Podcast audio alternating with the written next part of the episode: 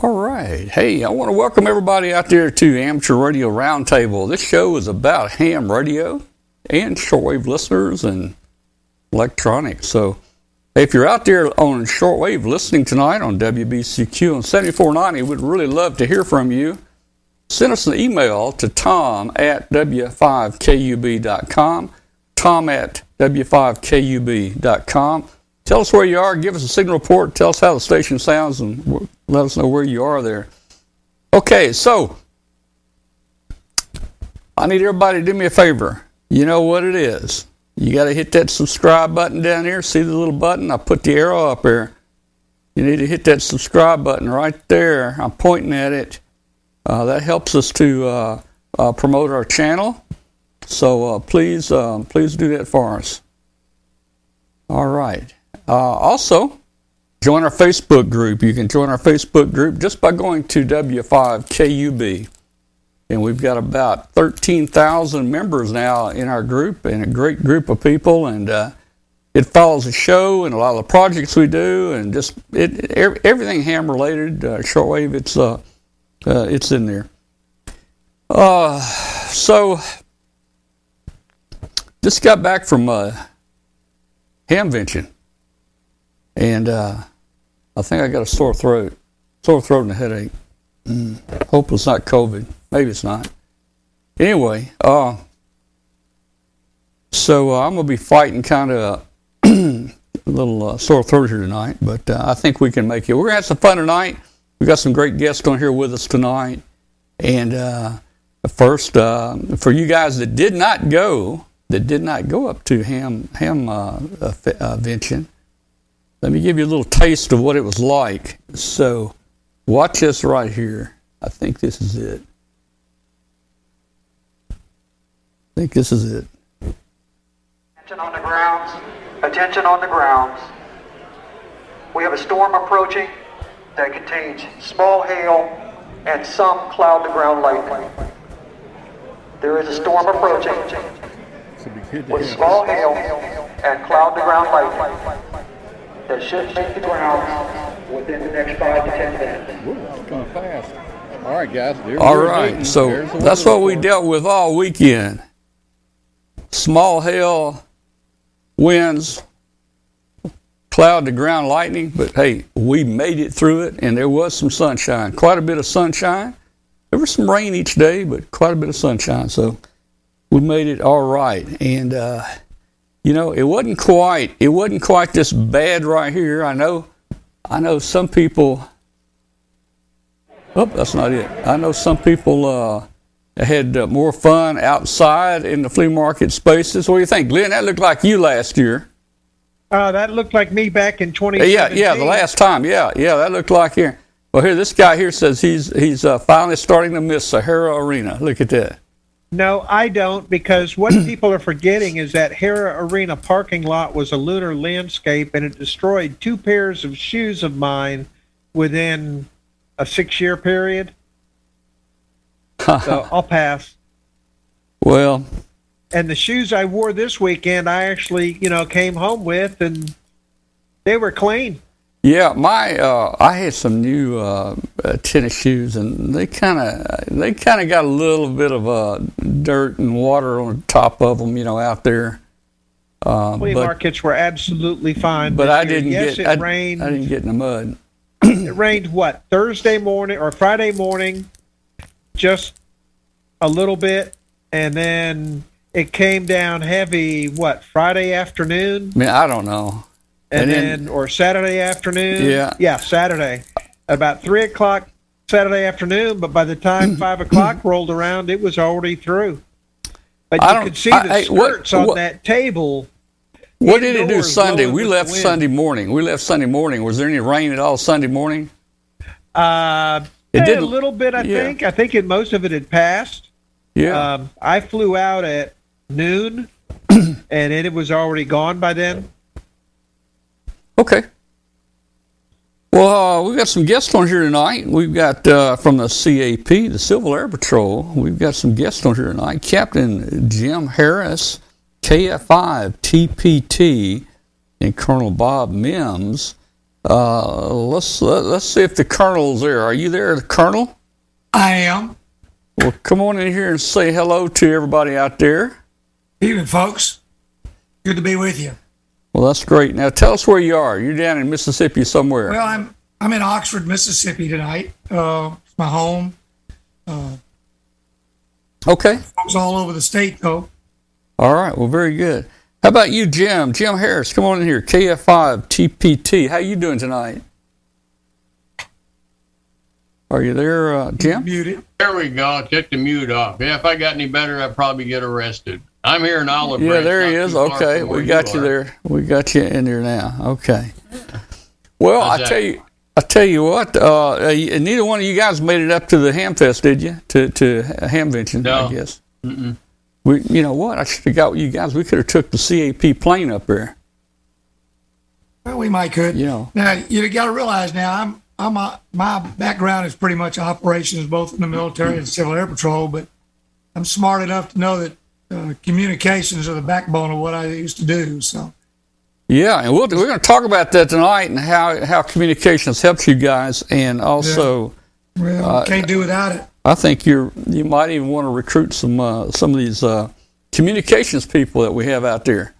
Well, look, hey, let's uh, let's let's just jump right into the Civil Air Patrol uh, and um, find out and let everybody know out there everything about the C A P, and I'll just throw it over to you guys. I don't know uh, uh, who's going to start or what you got, but I think you got some pictures and stuff. So well, I've got some pictures if I can make it work. Yeah, you'll do it. You'll do it. I don't know. I'm gonna get this uh, off the screen. Oh, you did it on the rehearsal. I did it in the rehearsal, and now I can't do it on, on live. Trying to figure out how to. Up there at that slideshow up there at the top. Oh, you can see that right there? I can yeah. see it. Yeah. Very good. So all you got to do is open it. There you go. There you go. Now, can you maximize? There you go. I got it. Uh, I mean, oh, I, that's I, me. Let me adjust it just a little bit because it's all bigger right. than my screen here. Well, not sure if I'm going to be able to get it all in there or not. Well, you get about two-thirds of it. We're good. Well, I think we're okay. We'll see how it goes. Sure. All right. Well, go ahead, Colonel Mims. Let's talk about C A P. Well, let me. I want to thank you for letting me have the opportunity. Both Jim and I. Uh, you know, we've got we've got people operating volunteers all around the country. So, if you've got folks on the all around the country listening to this, uh, I would encourage you to listen good. Take a hard look at Civil Air Patrol because it's it's not something that uh, is well advertised.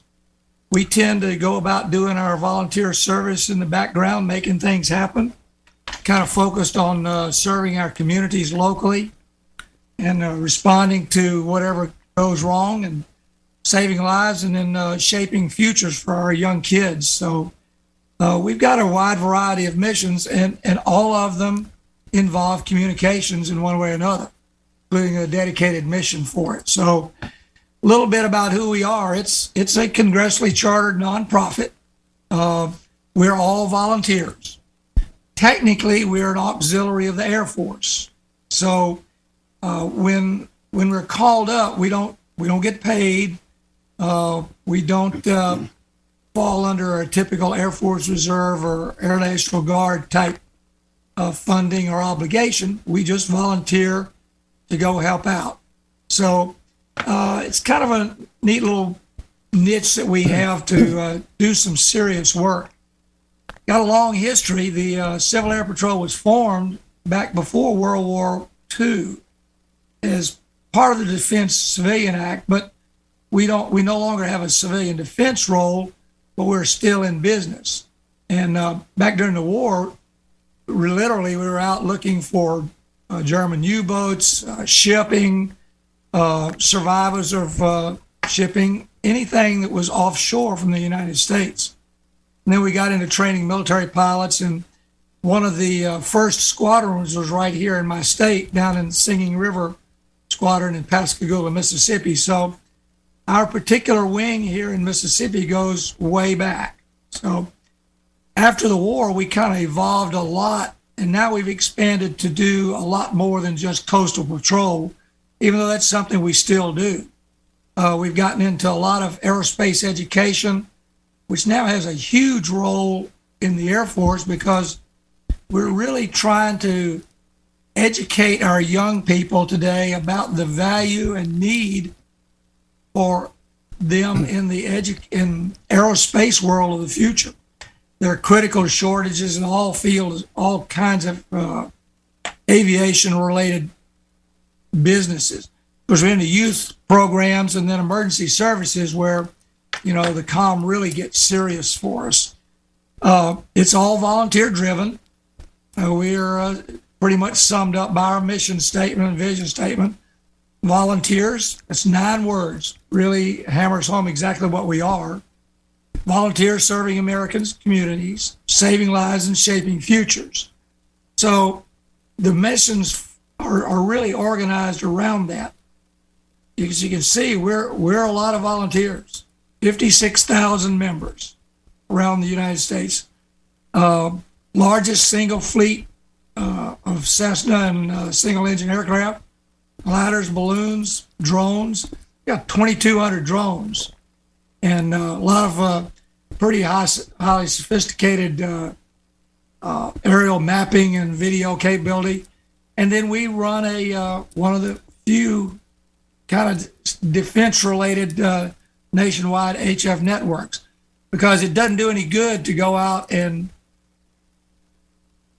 respond to disasters when all the communications are down and you don't have any way to talk to anybody. So we'll roll in with uh, uh, mobile comm units and be able to get that information back to the folks that can use it and make the plan. So here are our core competencies right here, focused around uh, aerospace education for not only youth, but uh, senior members. Uh, we run a lot of youth programs. Uh, we start kids at twelve years old, and they can stay in the cadet program right up through twenty-one, and then, of course, become a senior member. But when I say senior, I don't mean old. I just mean over twenty-one. And then uh, emergency services on the right there, search and rescue, and then communications is right there at the top of our responsibilities. And a lot of other things that the, are really worked around the uh, the uh, responsibility as an Air Force auxiliary. Uh, in the aerospace education, we do a lot of work to align ourselves with the educational uh, academic standards. So we provide schools and teachers with lesson plans and STEM kits, all for free. There are twenty-one different STEM kits to uh, help anybody from uh, pre-K through twelve with uh, the kind of math, science, engineering, technology stuff that uh, are really going to make them successful in the future. And it includes comm STEM kits too. So uh, we are all into uh, the, the youth, and that's, you know, that's where we, As a as a rule, that's where we make the greatest long-term impact. Every year we save countless lives through uh, rescue and search efforts. And, uh, of course, those are one-off individuals and, and, you know, it certainly wouldn't have lived without us. But when you talk about what we're doing for the youth of our country, you know, you're creating differences that last a lifetime. So really, one of my focuses as the wing commander in Mississippi is to reach as many youth as we can. So uh, we perform uh, a, an awful lot of search and rescues. Basically, we're involved in about ninety percent of what goes on in the United States. We have a, a tremendous uh, cell phone forensics and radar analysis group uh, that can locate somebody almost immediately. Uh, of course, with everybody having cell phones right now, uh, makes our work a lot, a lot easier. We've got a lot of advanced search and rescue capabilities, uh, radio uh, locators, uh, and we run a lot of coastal missions now. Like in Mississippi, each of the coastal counties, we run missions on Friday, Saturday, and Sunday night, late evening, just to, just looking for stranded boaters, you know, tied back to our original missions. Uh, In, the, in before the war. uh, we refer, of course, you know, the big deal, it probably makes the most publicist, publicized or, you know, re- a response to a disaster, a flood, uh, hurricanes, earthquakes, tornadoes, things like that, uh, including tsunamis, because we're out, out on the uh, both coast and in Hawaii too. Uh, but all of these have to be supported by communications. And uh, so we, we maintain a really robust communications group. Uh, Jim's really the kind of the heart of that in my wing here. Uh, and and a lot of networking. He's on nets all the time. And Jim is more of an expert than me. Uh, I'm the operator that uses it. You know, I'm, I come from a C one thirty background. I think Tom and I were talking uh, in the sixty-nine, seventy, uh, back when C one thirties would go across the pond. And if you didn't have H F capability, you weren't talking to anybody. So I fully understand the value of being able to talk to folks.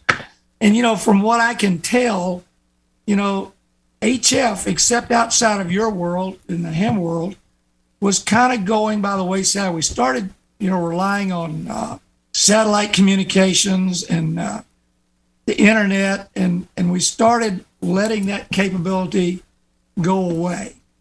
And the military has looked towards C A P now to really uh, beef that up and, and create a capability that uh, really serves the country well in, in, in case of a national disaster. Because, you know, you have a hurricane, the first thing that goes down are all the cell towers and then the power.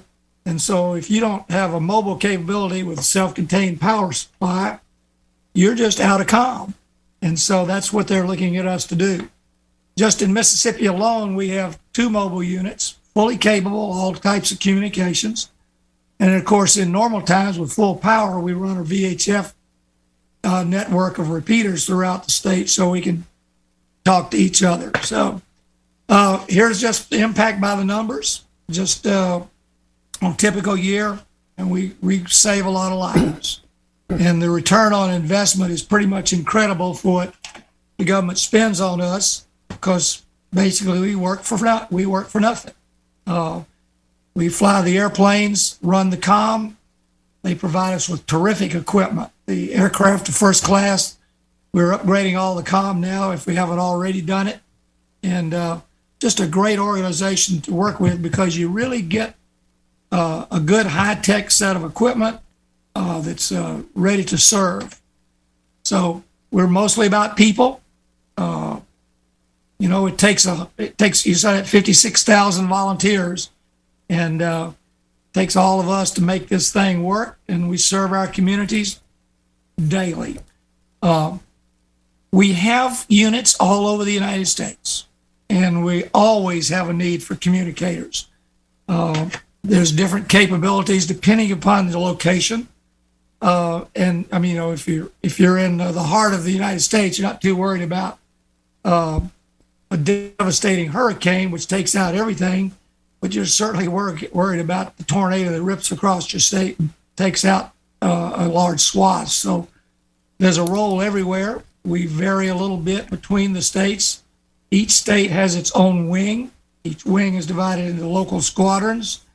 And in Mississippi, we're north to south, all the way from uh, DeSoto, which is just just south of Memphis, all the way down to Pascagoula, Gulfport on the coast, and everywhere in between. So regardless of where you live, of course, we'd love for you to join in Mississippi, but if you're halfway around the country, you know, I'd like to see you take the opportunity to check us out, uh, look at the opportunities that we offer for volunteer service. Uh, You, you'll get a good, warm, fuzzy feeling, whether you're uh, saving a life or, or impacting the future of our country. So there's so many different ways to serve and uh, and make a difference. It's, it's unbelievable. Uh, so I, I really appreciate the opportunity to chat a few minutes about it. I'm kind of pushing my time limit right now. If you want to find something more about C A P, there are two ways to do it really quick. Q R code in the bottom right hand.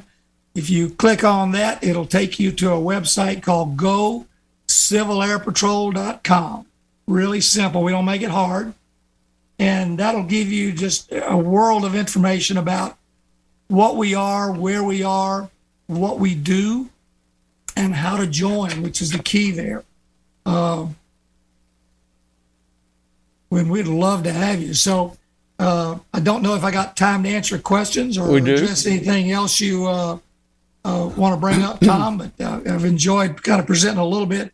This is about as short of an elevator pitch that I can make on C A P. Well, yeah, let's you know, talk I, a little about it. A couple of hours, I can roll on forever. Yeah, so let's keep uh, appreciate it.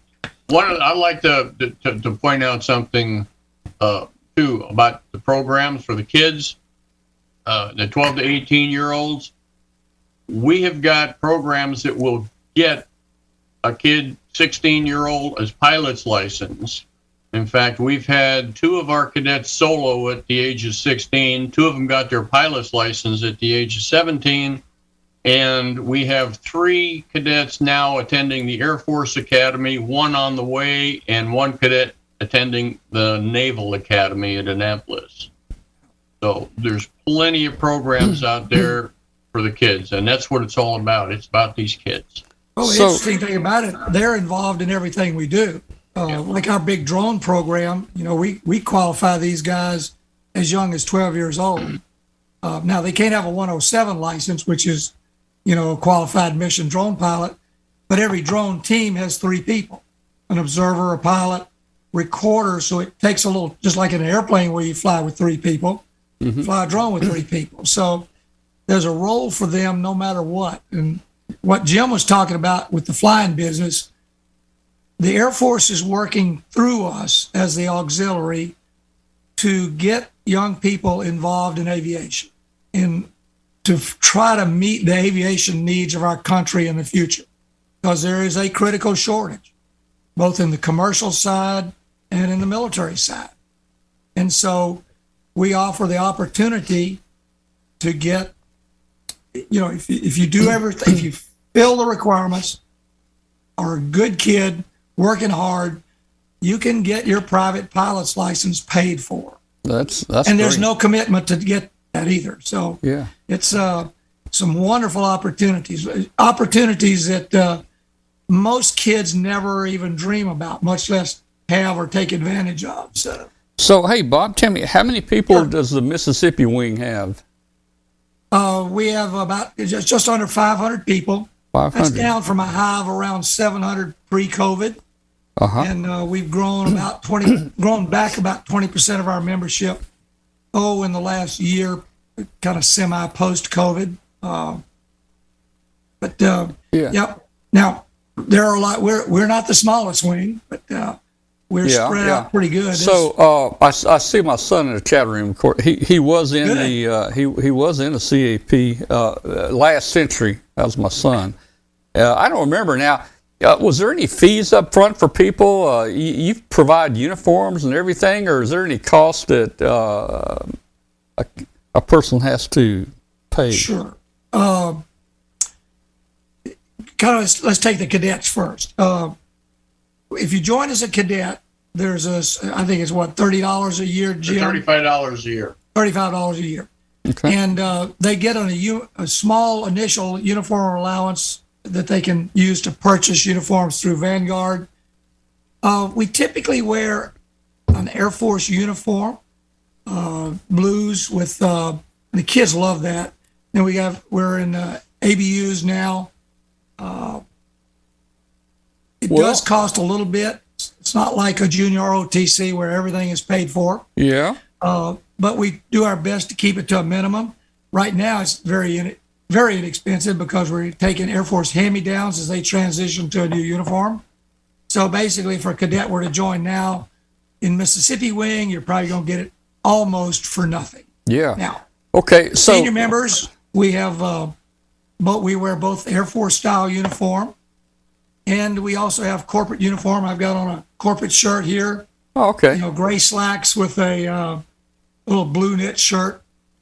Well, the, the uniforms have changed a lot over the years. I, I guess, hey, if I joined today, could I could I wear? I mean, I've got some clothes up in the attic. I mean, okay. So your four-button uniform is is out of date. Uh-oh, out of date. You know what I'm talking about. I'm, I'm gonna have to upgrade then, right? I'm gonna have to. I have to upgrade. Now, Tom, okay. If your uniforms are stored in a dark place, they have a tendency to shrink because of being in the dark. Well, mine mine did shrink. They, they did it, really, they? It did. Yeah, mine did too. Yeah. Now, I, honestly, I'm still wearing. When I retired in two thousand, I retired thirty years at uh, in the year two thousand, April Fool's Day. I tried to call it a joke and stay in, but they wouldn't let me. Um, I was wearing the what then was the new style three button Class A's. Uh, it's still in use. It still fits, and I'm still wearing it. Wow. Uh, You're now, doing good.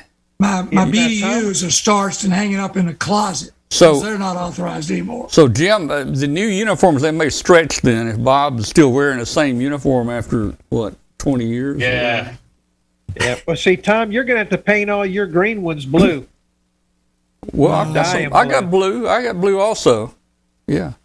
Well, now, yeah, it, but Tom well, and I, I got I got dress with, you know, green fatigues I, and what we call a fifteen oh five, which is the old yeah. khaki colored uniform. Yeah, yeah. Okay, well, hey, yeah, that's cool. Now, hey, um, so you know, back when you and I were young, uh, our, just about everybody yeah. our age, just about everybody our age served in the military.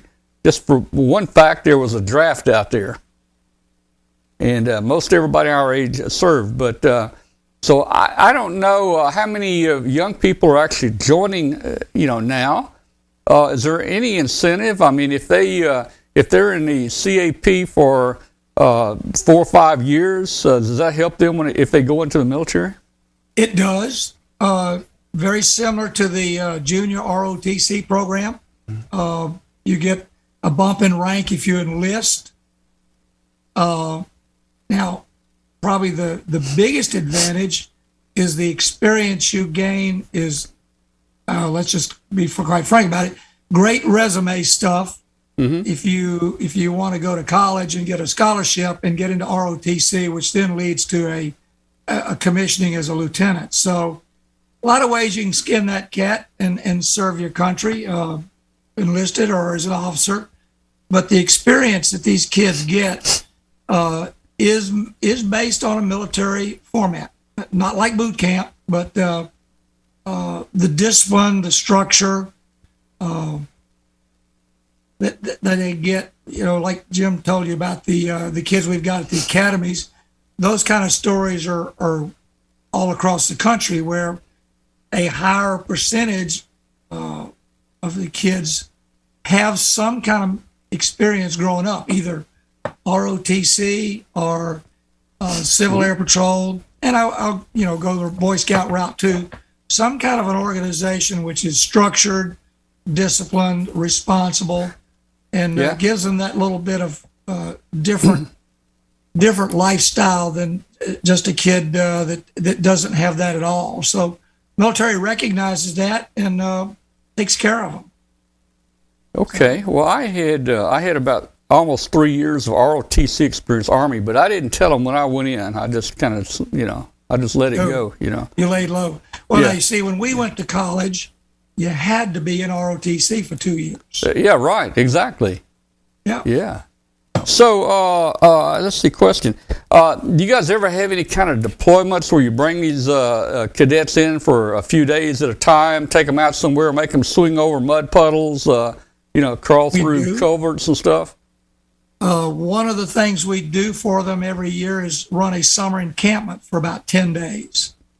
Uh, every wing's a little different. We uh, we utilize the facilities down at Camp Shelby, Mississippi, and then bring in uh, a lot of Air Force stuff. So it's academics, it's uh, physical training, uh, marching, of course, but leadership reaction courses, uh, a lot of outdoor activities that are, that are focused on teamwork, uh, team building, leadership, problem solving, and so uh, it's it's it's like a leadership encampment. Uh, they and they are actually required to go do that to make a certain rank. So they can be a cadet, but to get the full cadet experience, we actually require them to go. So uh, it's a great yeah. experience. I mean, it's a lot of fun. Uh, they learn an awful lot when they. Yeah, I, I may have missed camp. it earlier. Uh, I, I, I, you were talking about the C one thirty. Uh, mm-hmm. Are there any uh, joint uh, missions that the C A P uh, might do with the Air Force? Yes. Where they get to uh, ride on some of these planes and well, go now, places. Yeah, yeah. We, uh, in fact, we're negotiating right now. Hopefully, we'll have a C seventeen down at our encampment for them to go ride on. Uh, the Army's going to bring down a couple of Chinooks and take them on a nap of the earth ride with the back door open, ramp and door open. So those are usually exciting. Uh, it's it's to give them the kind of experience that if they even have a, a tiny little spark to think about education, uh, we're going to ignite it and uh, and and let it grow into a raging fire, I guess. Because uh, we just, we need them so badly in, in aviation careers. Not just pilots, but uh, anything associated with airplanes, from maintenance to comm to, to flying to engineering to, uh, well, if there's a civilian job out there, there's a military equivalent. So uh, serving in the Air Force is one thing, but, you know, that's not, we're not recruiters. We, we just yep. encourage them to do something with their lives uh, productive. Yeah, you and mentioned. Got, you uh, mentioned. And to uh, remember the the Gulf oil spill a number of years ago. Yeah, we got involved in that. I flew for a week during that Gulf oil spill. And no, usually, Event Horizon lasted almost six months for us, Jim. Yeah, but I, I was just down there for a week. Yeah, and mm-hmm. and also hurricanes. We get called out. Had to go to Tallahassee a couple of years ago to support uh, hurricane cleanup, and we get we get called out quite a bit. Now, those things, we, we do it. We work for a couple of different bosses. Once we're activated on a uh, on a national level response, we'll work for MEMA, the Mississippi Emergency Management, or FEMA, or uh, our C A P active duty. So there are a lot of ways we say we're activated, but it's, I, you know, I kind of go back to, it's not like the National Guard activating. They just call us up and we go volunteer. And, uh, they put the gas in the airplane, I go have fun. Well, you mentioned uh, the C one thirty earlier. Uh, that was that was my airplane back back then. Oh, uh, where were you stationed? Well, I was in Altus, Oklahoma, for a couple of years in the mob, and then uh, overseas uh, in uh, South Korea. But okay, uh, that was a cool plane. I mean, uh, we would uh, we we would. fly in the back of the thing, and I, hey, you know, I found the coolest spot in that plane was to go back here on that tailgate and lay down right over that big crack, you know, where you can see the ground through it, and lay down back here, and it was really, it was much quieter and much cooler back there. Now, I'm, I'm, I'm gonna tell you just the one little secret. I hope maybe your cadets aren't listening, but uh, if they ever get to fly on a one thirty, uh, maybe you guys have more discipline than we had, but. We would go on some deployments, and uh, the pilots would get the C one thirty all trimmed out, and we would run to the back. A bunch of us would run well, to the back, evil. and they'd have to trim it out again, and then we'd run to the front, and then have to trim it out again. So the plane was always kind of, you know, doing one of these things, you know. So cadets, if you're listening, you don't want to do that. Tom, did you get to fly in a one forty-one while you were? You know, I in? never flew on a one forty-one, man. Yeah, I was a flight engineer on one forty-one. Were you? I tell you. I was amazed at the one thirty. I think that's probably one of the nicest, bestest airplanes. That thing is still flying today, I think. And it's they're still, still building them. It's amazing. Yeah. So. You know, that's the first plane I ever saw. We went uh, we went somewhere, and they reversed the props, and that thing backed up. I'm thinking, and they had H F radios, too. Uh, yeah, Two I'm thinking, them. you know, hey, this airplane can back up. That is, that is so cool, man. Well, got a couple questions in the chat room there. Sure. And uh, I'm assuming this is uh, for the pilot side of things, and that's uh, are flight simulators at home a good way to actually learn? Uh, yes. As a matter of fact, they are. Uh, procedurally, uh, they're they're they're really good. In fact, in the Mississippi wing, we've just bought a uh, couple of flight simulators. You know, you're not going to get in them and make them move. Can't afford anything like that. But we've got you know, we bought some high-end gaming computers, and they, uh, all of our aircraft are cl- equipped with Garmin G one thousands, which are basically glass cockpits. So uh, we've got them set up now with a nice little curve monitor, so you can go fly your instrument approaches. Uh, procedurally, you can, it's tactile, you can touch the controls, uh, turn the knobs, punch the buttons. So you can sit there in your uh, the calm and the quiet and do a lot of repetitive things where you, that you need to do before you go fly, because flying is still an expensive proposition. So you you want to be able to focus on more important things than punching buttons and twisting knobs.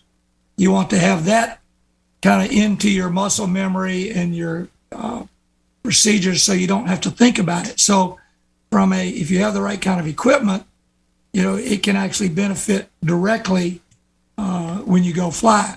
Now, just for the average kid who has a flight sim or, or what is it, flight uh, X-Plane or a couple of other commercially produced flight simulators, uh, yeah, they're not bad at all these days. The graphics can be pretty darn good if you've got, uh, especially if you've got a pretty good gaming computer. The visual is uh, probably better than what I had when I was going through simulators in the C one thirties the first time, because we didn't even have a visual. So uh, they've uh, come a long way too. So. Well, uh, yeah. uh, uh, David here mentioned not only the one thirty, but the C five A. And of course, that was at Altus. I used to walk under it Correct. every morning when I'd go to work. I'd walk under that thing, and wow.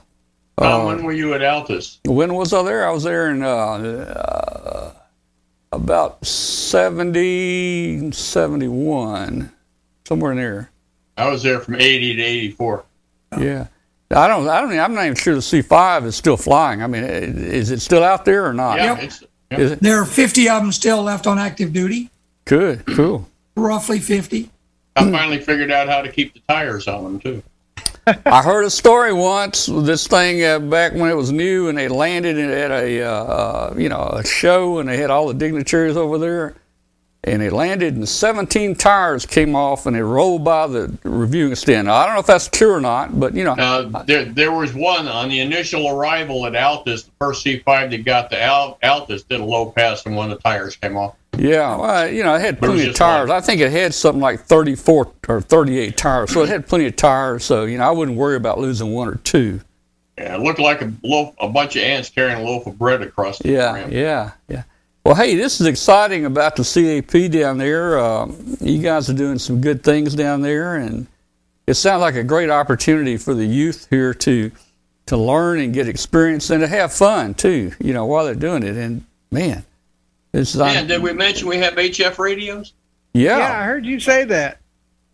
You know, I got really lucky in my younger years. I was on site at Pratt Whitney Aircraft Government Products down in West Palm Beach, uh, doing a lot of jet engine research projects. But just down the road, they had the Sikorsky Flight Research Center, and they had one of those full-blown simulators. And I got to be real good friends with the simulator maintenance chief, and I guess I ended up with about a thousand hours in the in the helicopter simulator, and it was one of those full motion ones. So we'd go up every evening under the auspices of maintenance checks. So that was All right, a lot of well. fun way, way back then. We've got a, another question in the chat room, and y'all are going to have to translate this one for me. Oops. Uh, you know, they saw me coming and canceled the draft, which is probably a smart thing. But... Uh, Will A F R thirty-five ten be enforced? That's probably a uniform uh, hair regulation. It's thirty-nine dash one now. If if you wear the Air Force uniform, yes. If you wear the corporate uniform, well, you can look like this. Yeah, that's that's, that's a terrific question. We uh, obviously referring to senior members. Uh, we have senior members in all shapes, sizes, and colors. Mm-hmm. And uh, so we have both the Air Force uniform and what we call a corporate uniform. So if you meet the Air Force height and weight standards, in other words, you look pretty decent in a uniform, you are authorized to wear the Air Force uniform. And the only difference is the, the rank is slightly different Uh, we rather than a blue epaulette on, when you wear them, it's a gray. Uh, there are a couple other little insignia things, but you know, if you're not really into uniforms, you could mistake me from an active duty officer. Uh, but I don't wear that. In fact, I wear that very seldom. Uh, when I go places, I'll wear the corporate shirt, the blue shirt, uh, gray slacks. We have a tactical uniform, which is kind of a dark navy blue pants uh, with all the pockets that you fill it with anything you want, and a dark blue shirt, which is good for uh, you, basically a good utility uniform. Uh, so, yeah, so you can have long hair and a beard and still belong and feel right in place. So uh, how often do you meet, and is there a requirement uh, that a person has to make so many meetings to be in? Well, now, meetings, uh, they vary. Uh, as many different units you got, you different schedules. In uh, Jim's squadron up there, the uh, DeSoto Composite Squadron, the uh, the seniors meet on the first and the third Thursday of every month, and the cadets meet every Monday night. And they usually meet for an hour and a half to two hours. And it's it's a very structured. They you know some nights it's about aerospace education, some nights it's about health and fitness, some nights it's about leadership development. We uh, er When always running character development lessons, uh, life skills, life lessons. So uh, everywhere you go, you'll find a different schedule. And on that uh, link that I showed you, or the go civil air patrol dot com, if you want to find a unit, what you do is you click on join. You're not going to commit anything. And you get to a place where you put in your zip code. You say, tell me all the units within one hundred miles of me. And it won't be Jimmy Walker or Joe Namath asking you for your zip code either. No, that's correct. But, uh, yeah, it's, it, nobody's going to harass you or even email you. You know, you, you got to be, to get somebody to talk to you, you need to be proactive and actually ask a question. But what you do is you put your zip code in and find a unit near you, and then click on it, and it'll give you the meeting time, place, the squadron commander, the point of contact, how to call them, and get in touch with them. And you just call them up and say, I'm interested. Or you're still meeting at this place and this time. Uh, we keep pretty active uh, and updated databases. So uh, used to be accurate all the time. With COVID, you never know. So some units are still virtual. And, and you know, we have We have some members are still a little bit hesitant to come back in person, uh, especially if they've got some serious underlying medical stuff. So we still, a lot of our units are doing uh, in-person meetings with a virtual option. Uh, like I said, we've gotten pretty good at it. So, uh, but yeah, everybody's a little different. There is, remember, keyword here, volunteers. You give what you can. You give the time that you can, and we say thank you. And that's about it. You know, if you're if you're my age and you're uh, retired, kinda, and you volunteer to take on a job like I did, it cost me about four or five hours a day. Yeah. Okay. Well, Bob, uh, is, are, is there any other uh, email addresses or websites that you want to throw out there for people to, if you're interested, to get in touch with you guys? Well, if you're in any particular state, uh, you can probably put in the two-let. I'm, I'm guessing now. If you go on a way, if you're looking for a website and you don't, and we just want to shortcut it, you could probably put in the two-letter identifier your state plus W G at C A P dot gov. Yeah, if you want the uh, Mississippi, the DeSoto. Uh, Our, our website is M S zero nine six dot cap dot gov.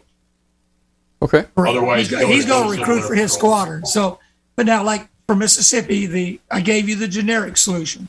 So Mississippi would be M S W G, that stands for Mississippi Wing, at C A P dot gov. That'll take you to our statewide website, which now has a, a link to all of the individual units all around right. the so, state. Okay, I'm going to there's key, a join button and all that kind of stuff. I'm going to key this in right here. Uh, M S, what was that? M S W G. W G. At C A P. Did you say? Go. Did you say at? Well, that's at, the, that's, that's the email, email address. address. I'm yeah, looking for M S W G dot cap dot gov. All right, let me yep. start over. M S. Yep. W G. W G. Dot C A P. C A P. Dot gov. Dot gov. Okay, there we go, mm-hmm. right there. So Tennessee wing, for example, would be T N W G. There it is right there. There it is right there. It tells you all about it, the units and members. Click on the units there. Yep. Okay. My kids flying drones. Well, very good. A lot of good information there. Yes, sir. Those pictures that you saw there, that old gentleman, those are World War Two veterans. One of them was one hundred two that we honored. Look as healthy as I do. Yep. Yeah. They were amazing. Well, that's good. The DeSoto squadron put on a really nice uh, shindig for them right before Christmas. It was a great experience.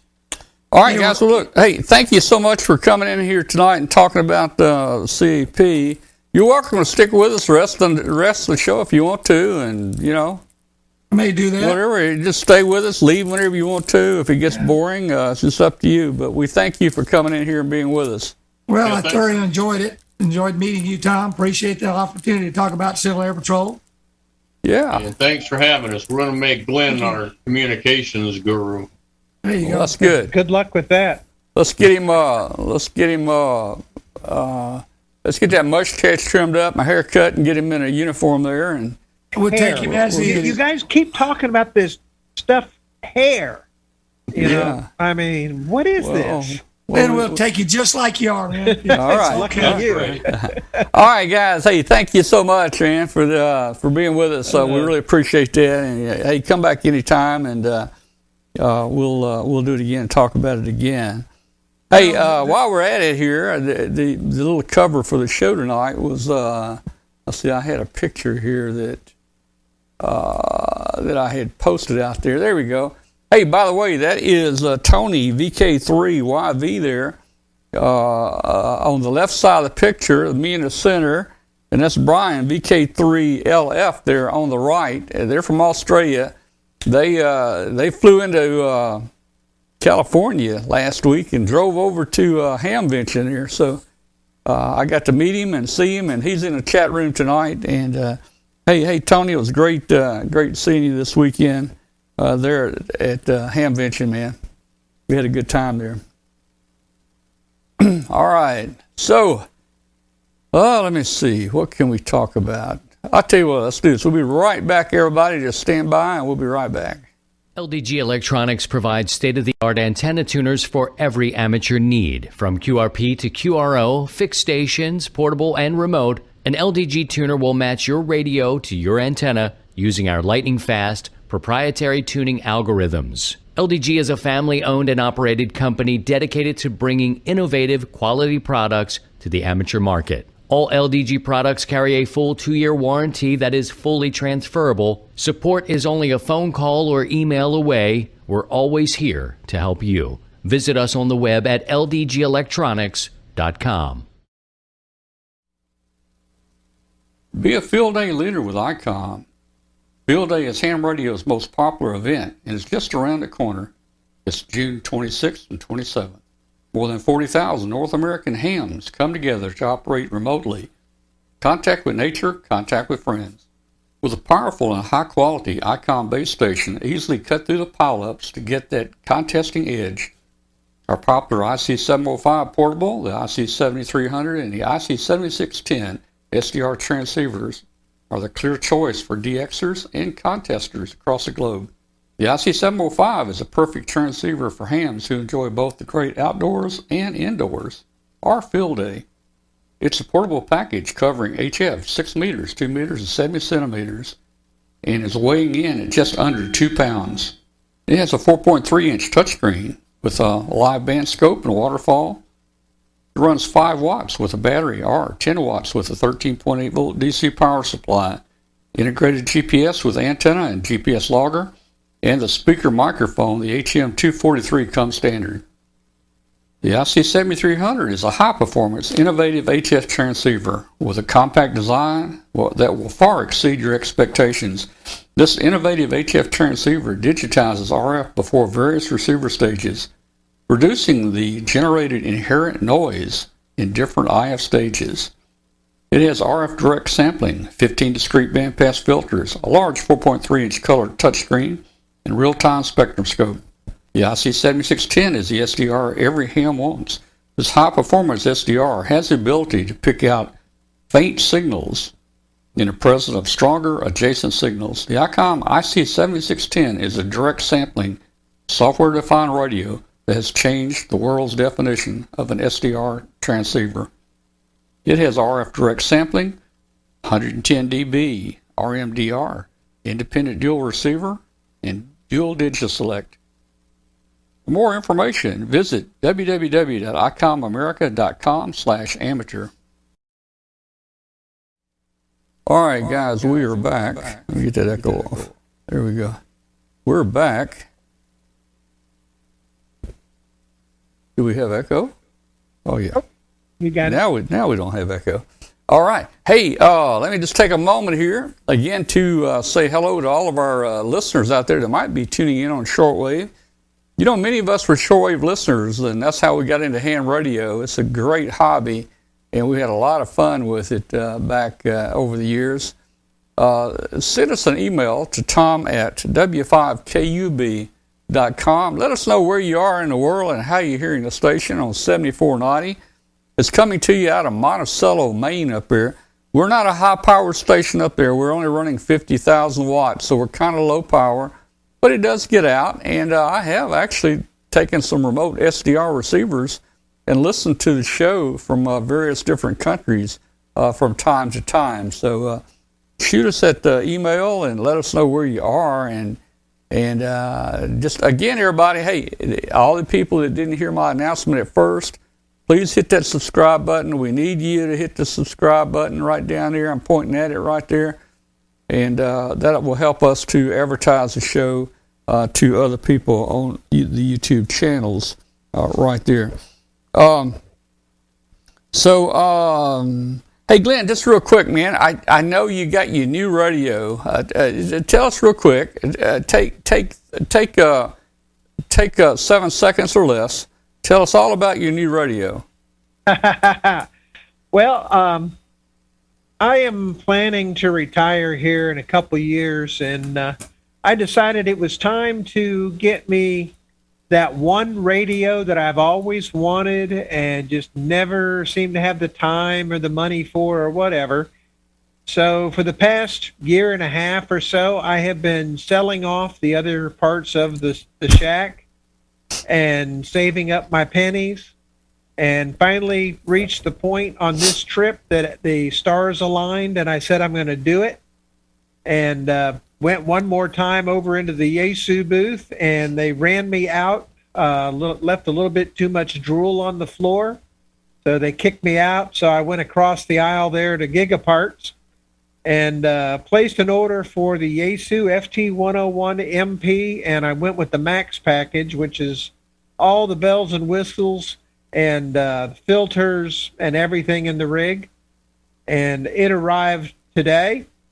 Um, it's, you know, two hundred watt rig, um, pretty much near the top of the line for Yaesu, and uh, I, I had it on the table here a little while ago uh, while I was unpacking it, and the cat has already claimed it as hers, so we're going to have to figure something out there. But uh, you know, that was just um, part of the fun of Dayton. Um, you could compare and see everything that you wanted right there. Um, and, I mean, uh, you know, one last trip through the various vendors and, and everything, and I said, that's the one I want. So we went ahead well, and, and pulled the trigger on that one. Now, for Huntsville, uh, we're going to finish up the satellite side of the shack, and we're going to be picking up the Icom ninety-seven hundred up in Huntsville this August. Well, that's good. I'm glad you got that new radio. I know you've been wanting it for a long time there. And um, so people are asking, what did I get? What did I pick up? You know, well, man, I got some, I got some cool things, man. I mean, hey, people, I you know, I know there was a lot of people disappointed that we didn't webcast uh, Dayton this year. We didn't give away ten thousand dollars in prizes. But it's been a lot easier on me. It saved me about three more weeks of work. I'd have been working the next probably five to seven days on getting the prizes out that you guys won. Uh, plus, it's always very expensive, and I didn't get to look around. So this year, hey, the decision was made. We're going to just look around, walk around. We're not going to webcast live. We'll show some videos on the show here. We'll show some pictures. We'll have different people talk about it. So that's what we did this year. And, uh, Uh, it, it worked out really well. And, hey, this was probably one of the cheapest years that we've ever had going up here. I think it only cost us like thirteen hundred bucks total. Uh, and, uh, you know, I'm thinking, Glenn, I mean, when we would webcast, it was costing us three thousand to four thousand dollars every year up there, uh, which that was not a major problem. But, uh, you know, I'm just thinking, you know, if, I'm just thinking about a lot of people. Would they say, okay, I can spend thirteen hundred dollars and go to Dayton, or I can take that thirteen hundred dollars and buy me an I C seventy-three hundred and a uh, power supply and an antenna? So I don't yeah. know. You know, it's it's kind of a matter of choice. You know, for yeah. me, um, I've got so much going on. I mean, I hit the ground running, and I don't slow down until I catch the plane or drive home Sunday. Yeah. Uh, and it was the same for me this trip. I mean, I got in Thursday afternoon, and I was over at the the Q R P Arky guys. Um, so, yeah, you could save the money and buy equipment, but I think there's a lot to be said for the social experience of meeting all of your friends. Uh, I don't know if he ran over to you. I'm sure he did, but Papa Doc was there, so got to talk with him I for saw, a little while. I saw Papa Doc. In fact, he's in the chat room tonight. We'll say hi, Papa Doc. Yeah, had had a good time yeah. talking with him. I saw so and, many people. So many people came up to me. Uh, we gave yeah. a uh, presentation in the uh, Pico Balloon Forum. I did that on Friday. But we had so many people come and talk to us, and uh, well, maybe that's why my throat is so sore. Maybe we talked the whole time. You know, people say, okay, so you went up there. What did you get? I'll show you what I, what I got. I mean, I, I got a bunch of things. So here's what I got. Um, I picked me up a roller inductor. Look at that. Now, this this is larger than it looks. That thing there probably handled about ten thousand watts. And uh, it had a nice uh, dial on the front that... Uh, Uh, you can, you know, count the turns and so forth. So, yeah, I came back with that, and I came back with two other things. I came back with, look at this. I came back with some heat shrink. You finally got your heat shrink. I was getting low. Good for you. I was getting low on heat shrink, but, hey, man, I've got enough now for a few more years here. Look at that. And then, hey, look. Anybody know what that is? I don't know why I bought this. My buddy bought one of these. I said, well, if he buys one, I got to buy one. All right, so this thing is a high-power laser. I don't know what I'm going to do with it. I can't shine it at airplanes. Uh, okay. I was going to say, turn it on, and the cat will probably go so, through the computer monitor. So this to get thing it. is uh, to keep people from uh, misusing it. You get keys with it. You have to turn it on with a key. So let me put the key in here. Uh-oh, this is like, kind of like the I'm nuclear gonna turn it, thing. I'm going to turn get, it on. They give you two keys? Yeah, two keys. I'm gonna, okay, I turned it on. Uh, that's the uh, that's the uh, flux capacitor charging. All right, now, so here it is right here now. Uh, it is bright. I, I, I tried it outside a while ago. I can see it about... I can see it about two miles away, and I just don't have anything further to aim at. But uh, I might try to aim it at the moon one night. Uh, I, you're not going to see it behind me. That's a green screen behind me, and this is a green dot. So if I well, hey, wait, you you can't yeah, see it. Yeah, you can see it. You can you can't see it back here. Yeah, but it's, it's that bright. It's not. It's not much. It almost much. looks like you're putting a a dot. Yeah, it's using, not much. Um, Now, let me, let me put it on, let me put it on a, a microphone here.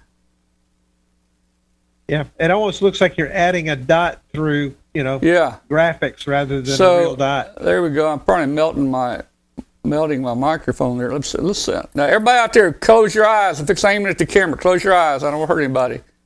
I'll just kind of sweep it past the camera there a little bit.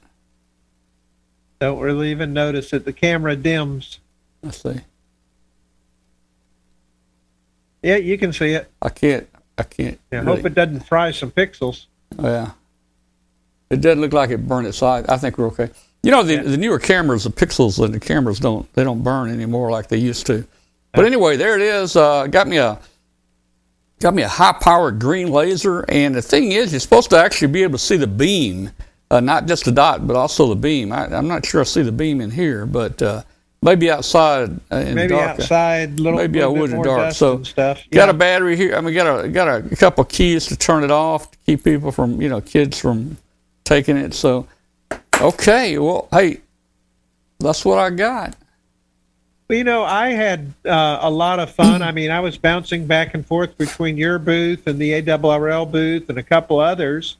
And like you, I got to see a lot of my Hamfest buddies, spent a lot of time hanging around Joe Eisenberg and uh, seeing all the cool things that he was buying and, and looking at and doing. Um, you know, of course, uh, was over at A R R L, uh, of course, signing and selling my books, and I met a lot of our readers over there, and uh, that was a lot of fun. And um, also got to meet with Um, Dave Minster, the A R R L C E O, and uh, some of the other folks uh, as far as on my on the book uh, writing side, and we kind of fleshed out some deals and whatnot. And um, although it's not in permanent magic marker yet, it looks like there are going to be three new books coming out, well, not just one. It's three, literally as fast as I can put them together. And A R R L may also um, start with a video series to introduce the material for those books. So we well, you, you keep getting books, and you're not going to get to use that new rig. I, you know, oh, you watch. We will find uh, a way. I'll give you, look, I'll give you five hundred dollars for it right now. Not a spot. Chance. Cash. Hey, uh, you, hey! Bruce is in the chat radio. room. It belongs to the cats now. Bruce is in the chat room, N seven X Q R, and he came up to me and was talking to me. First time I've, I think I met him in person. He's talking to me, and I'm, you know, I'm talking to the guy, and you know, he he, he knows me, and and and I, I seem like I know him, but I, I wasn't sure who it was, and I find out it's Bruce, N seven X Q R there, and you know, he didn't look like a typical Bruce. I don't know, you know, you know nobody ever looks like. Nobody ever looks like they uh, they should look, you know, when you meet them in person there. Well, uh, you know, the one person I was hoping to see there that didn't come was Martin Jew. Yeah, and, Martin uh, had Martin had to go to ballet. Yeah, that's that's what uh, Richard told me yeah. is that Martin was at ballet. Martin was at and, ballet. I mean, you talk about, you know, you know, a guy that's active. I mean, here he is at his age, and he's off doing ballet. I mean, yeah, yeah. the man's amazing. Yeah. Well, but uh, actually, I think it was his granddaughter's ballet it was. recital. It, it that was. He was at. It was. And uh, you know, more power to him. And uh, we missed him, but uh, you know, that's the one thing about Dayton, though. It was, it was close enough in terms of everything. I don't know if it, uh, I heard on one side that it had first day attendance records, but I judge by the line at the food court, and I'm not sure. It's probably about, you know, but the crowds were there, the people were there, and it felt like Dayton, you know, so it's just good to, to have all that bad stuff behind us to start moving forward with Hamfest again. Yeah. Uh, so a couple things went on there at Hamfest. We, We couldn't, after the balloon form on Monday, uh, Friday, we couldn't launch the balloon. The weather was just terrible there. And the winds were like thirty miles an hour all the time. So we tried, we were going to try Saturday morning. It still wasn't a very good time to launch. Uh, there was a lot of storms in the area. But uh, mo- a lot of the guys wanted to launch anyway. And I thought, okay, this is pretty much going to be a suicide flight. But we launched anyway. So we launched one Pico balloon uh, uh, Saturday morning. And uh, these are A P R S balloons, so they don't have the thirty-four foot hanging below them like we do on our Whisper balloon. So um, we launched it, and it actually took off, and it missed uh, the flagpoles and the trees and everything pretty much and went up. So we said, okay, well, let's, let's try to launch our Whisper uh, balloon. Maybe it'll, maybe it'll make it. So we, about thirty minutes later, we came back out there to launch our Whisper balloon. And, uh, oh boy, man, it didn't go up hardly. You know, it, it's, it hugged the ground. It drug across the concrete. It, it, it wrapped the flagpole. It stopped to get lemonade before it took off. And then it took, then it took off and went in the air. Now, okay, so, um, so that was that morning. And they said, well, you know, we were going to launch three in total, so let's go ahead and get the other one ready. So at noon, it was, the clouds were looking really bad, but we launched the third one at, at about noontime. And uh, we ended up, one of them is still flying. The, the last two we launched, uh, they came down.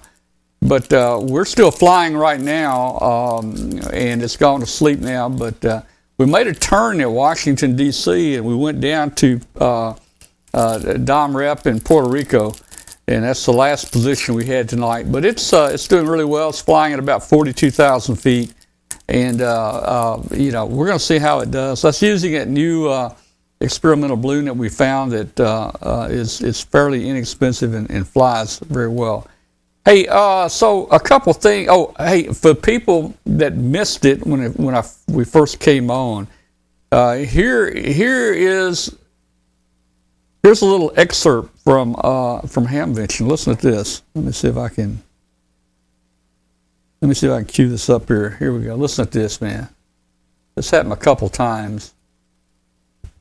Here's the weather report. Five minutes. Five minute warning. Now watch the skirts on these tables blowing Attention around, on the grounds. And they're indoors. Attention on the grounds. We have a storm approaching that contains small hail and some cloud-to-ground lightning.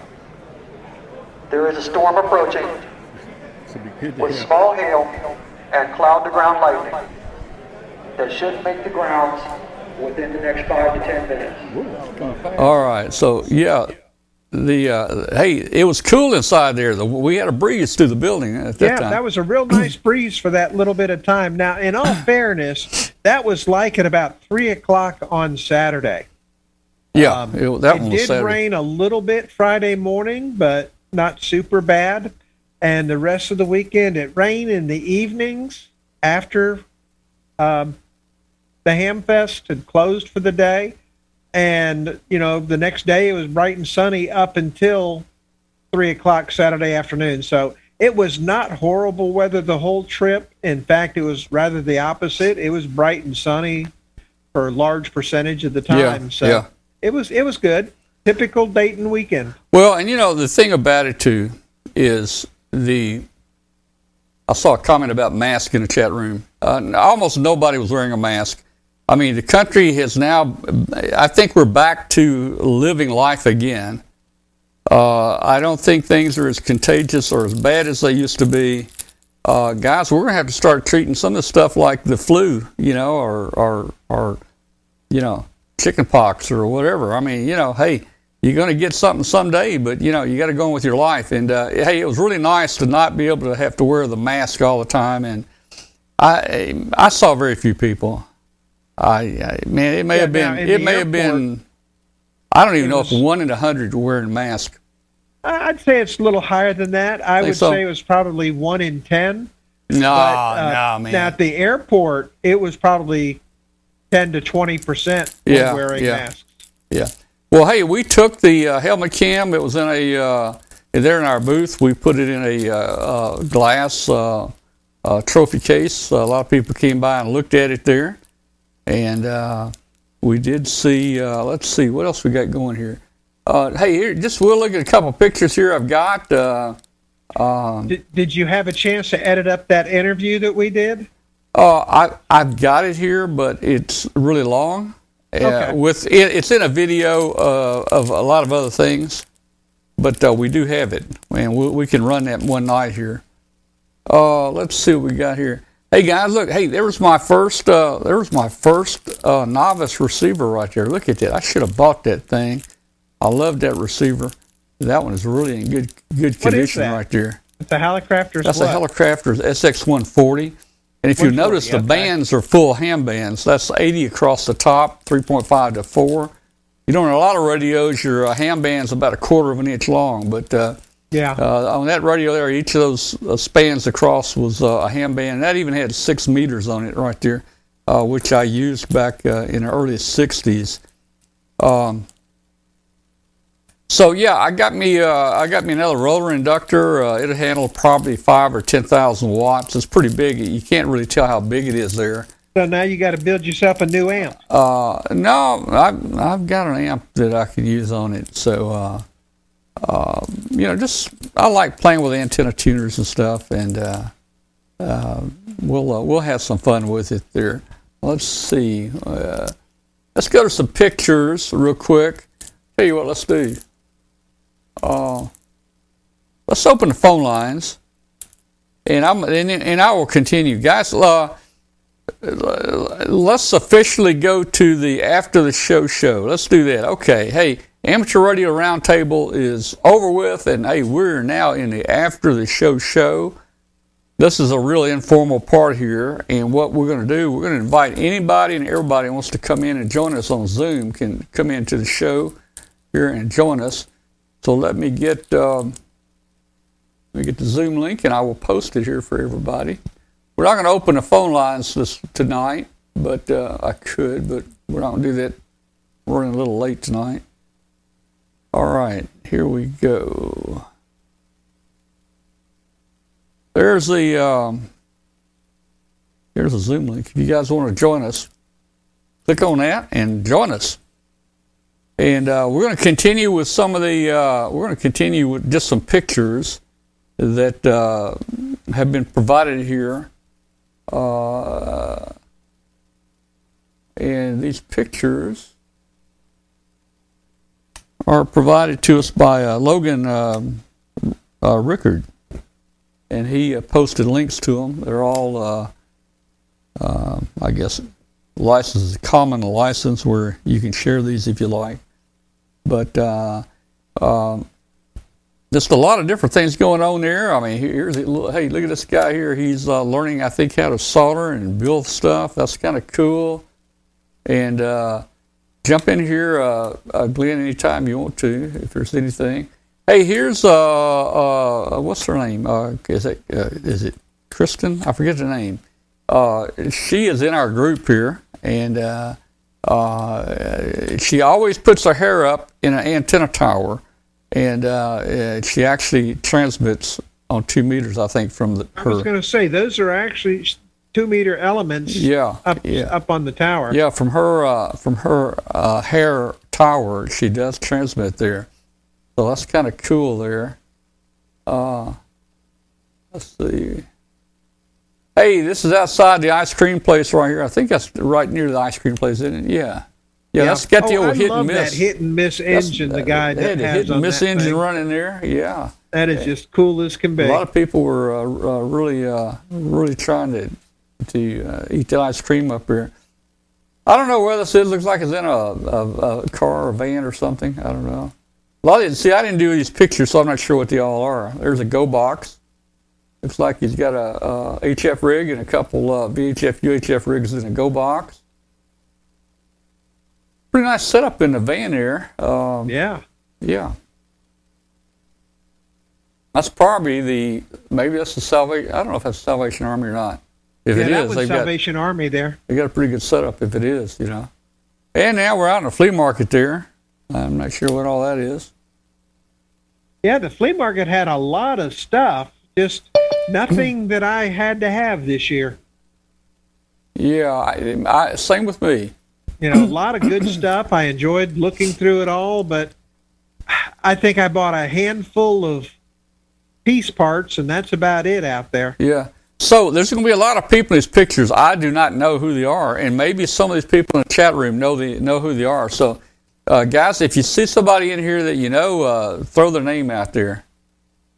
Uh, yeah, and Tony's talking about the food. The food, uh, I went with some different stuff this year, and the food was fabulous this year. I I really enjoyed the, the food court out there this year.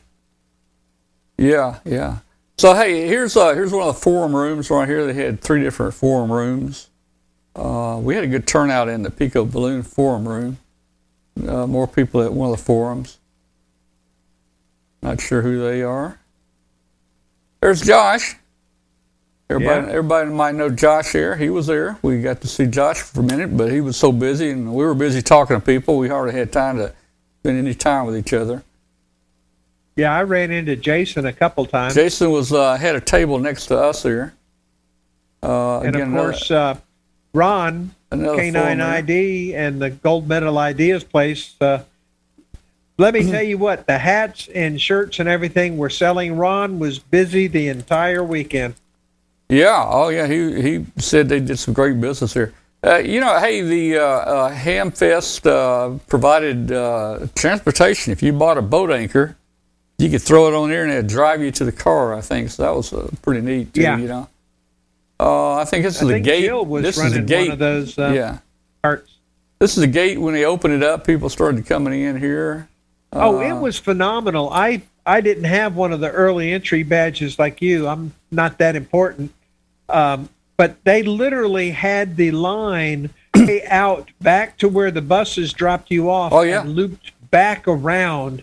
There were that many people waiting to get in the gate. I, I may have a picture of that here somewhere. I know I took a picture of that. It was really, really long. Uh, it, some of the old boat anchors uh, uh, out there. Uh, I love looking at these old radios. You know, there's some beautiful ones out there. I don't know who that is.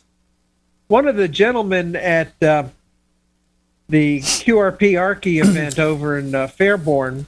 Uh, they have a homebrew night, and he had actually taken a World War Two spy radio and built his own from scratch and, you know, duplicated the thing. And you are talking an absolute work of art. It looked like they had just opened the box in nineteen forty whatever yep. on that thing.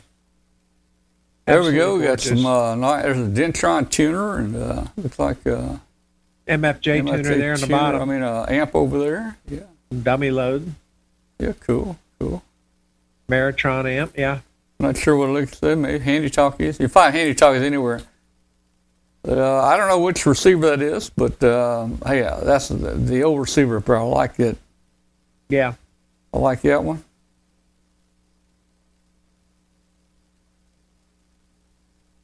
So you can see right there, it's not muddy.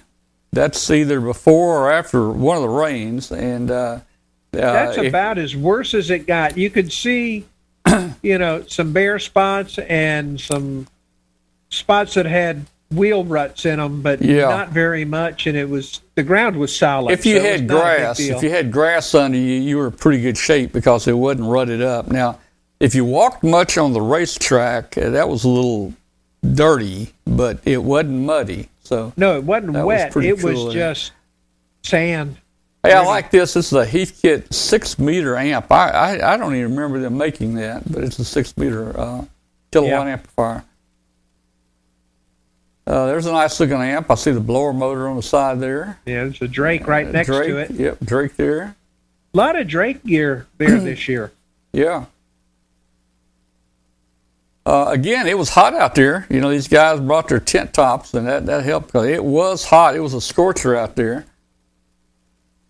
Yeah, it, it got to the point that, you know, it was rather warm. And, of course, you know, once that storm came through Saturday, yeah. Sunday morning was almost jacket weather.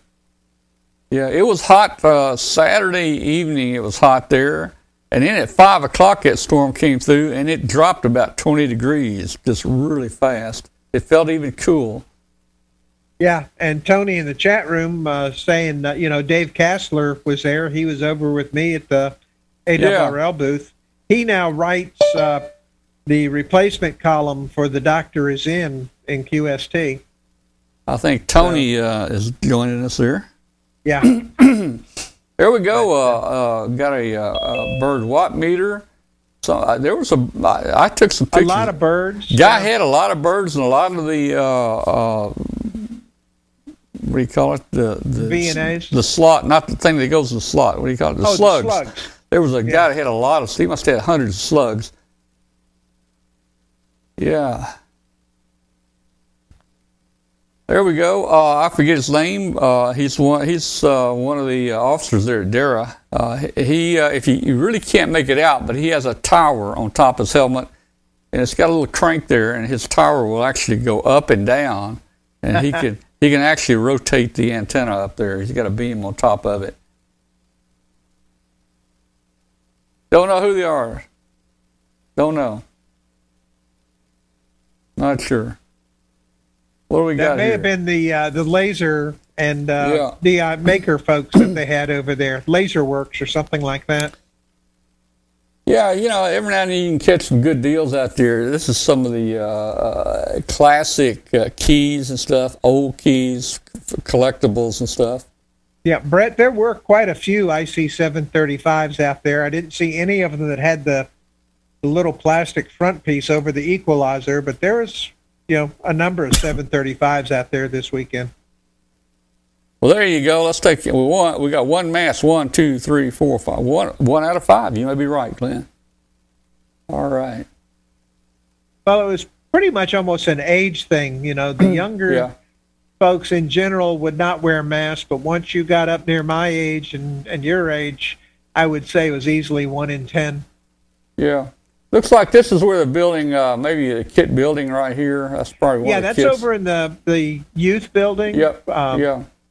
They would they would have a whole lot of youth uh, projects and events. So I wonder if it's work. Uh, I see you're putting the earphone up there. I wonder if you're getting anything. You know, you know, uh, uh, one of our our, our co-hosts here, when you can make it, uh, Martin Jew. Uh, you know, professor, uh, engineer, uh, owner of all these companies. Uh, he built a crystal set when he was young, and he said he could never get it to work. I think he used the wrong razor blade back then, to tell you the truth. Yeah, you had to use those blued razor blades. Yeah, yeah. To the, get the... It was a double-edged blue blade. Yeah. Yeah. Uh This is, that was, that was a tower, tower electronics outside. They also had a booth inside. Don't know.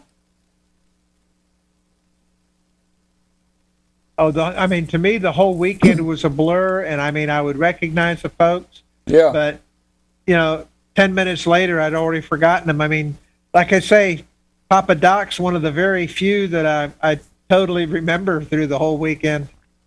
Yeah, well, there's outside kind of in the, that's outside in the, in the courtyard where all the food is out there, and uh, you can see it was starting to get a little activity out there. Weather looked pretty nice then. Yeah, I had the Philly cheesesteak on uh, Friday, and it was quite good. Looks like somebody got him a mast or something here. Don't know what that is. Yeah. Yeah. Uh, that's an area out there where they had various bands and uh, uh, things set up. What is it? What in the world is that? Did y'all hear that? Did you hear that? I heard it. You know, you know, I don't know. Could it have been lightning outside? I don't know. That you were hearing the arc? I don't know, man. Anyway. Uh, all right. Storms are supposed to be going through tonight. Yeah. Uh, I don't know, maybe that's before forum. Not too many people there. Again, outside picture on the con. On, you know, you can see the wind was always uh, flopping yeah, those flags. But, but you know, in the heat of the sun, that breeze felt really, really good. Yeah, it was only when the storm really got close that the winds picked up and it started feeling bad. But I tell you, D X Engineering had a huge, huge. They did. Here's setup. A picture of D X Engineering here. They had one fourth of the, I think, that that whole room down there, and they had nice carpet yeah. down, I think, and oh, they had so many cash registers lined up. You notice that? Oh yeah, and they I were mean, busy all the they, time. They they were taking in uh, the orders, man. They were taking oh, yeah. in the orders. So there, there is no doubt. Well, one thing about it, if you needed coax, just about everybody brought coax. Oh, yeah. Yeah. I mean, there, there was pretty much everything you could possibly want, unless you're a little eccentric like me. And uh, I even had, had stuff. I mean, I had seventeen pounds of weight allowance left in the suitcase, and I did manage to find seven pounds of stuff. So, uh, you know, I, I, and I bought several books, of course. So, you know, I had to get my book signed, so got Ward Silver to to sign the grounding and bonding book for me, and uh, just, yeah. you know, met up a whole bunch of, of fun folks over there. And uh, the good, the, the one thing I noticed throughout the whole weekend, though, is that everybody had a smile on their face. It yeah, was, pretty it was much. very pretty happy much. and, you know, you know pretty, very yeah. positive weekend in spite of the weather and everything. Here's a, a Vibraplex. I've got a Vibraplex like one of those down here on the bottom row. Uh, yeah, Papa I, Doc is mentioning uh, someone fractured an ankle. Yes, uh, one of the ladies in Tower Electronics slipped, I believe, and um, she's going to be okay. But yeah, she slipped and fell, and you know. Well, there were there were a few accidents. Our friend uh, James Lee, uh, his daughter yes. was pushing him in a wheelchair, and they went through a door, and it had a, uh, a notched out place at the door. And she dumped him. Now, he's had both legs amputated.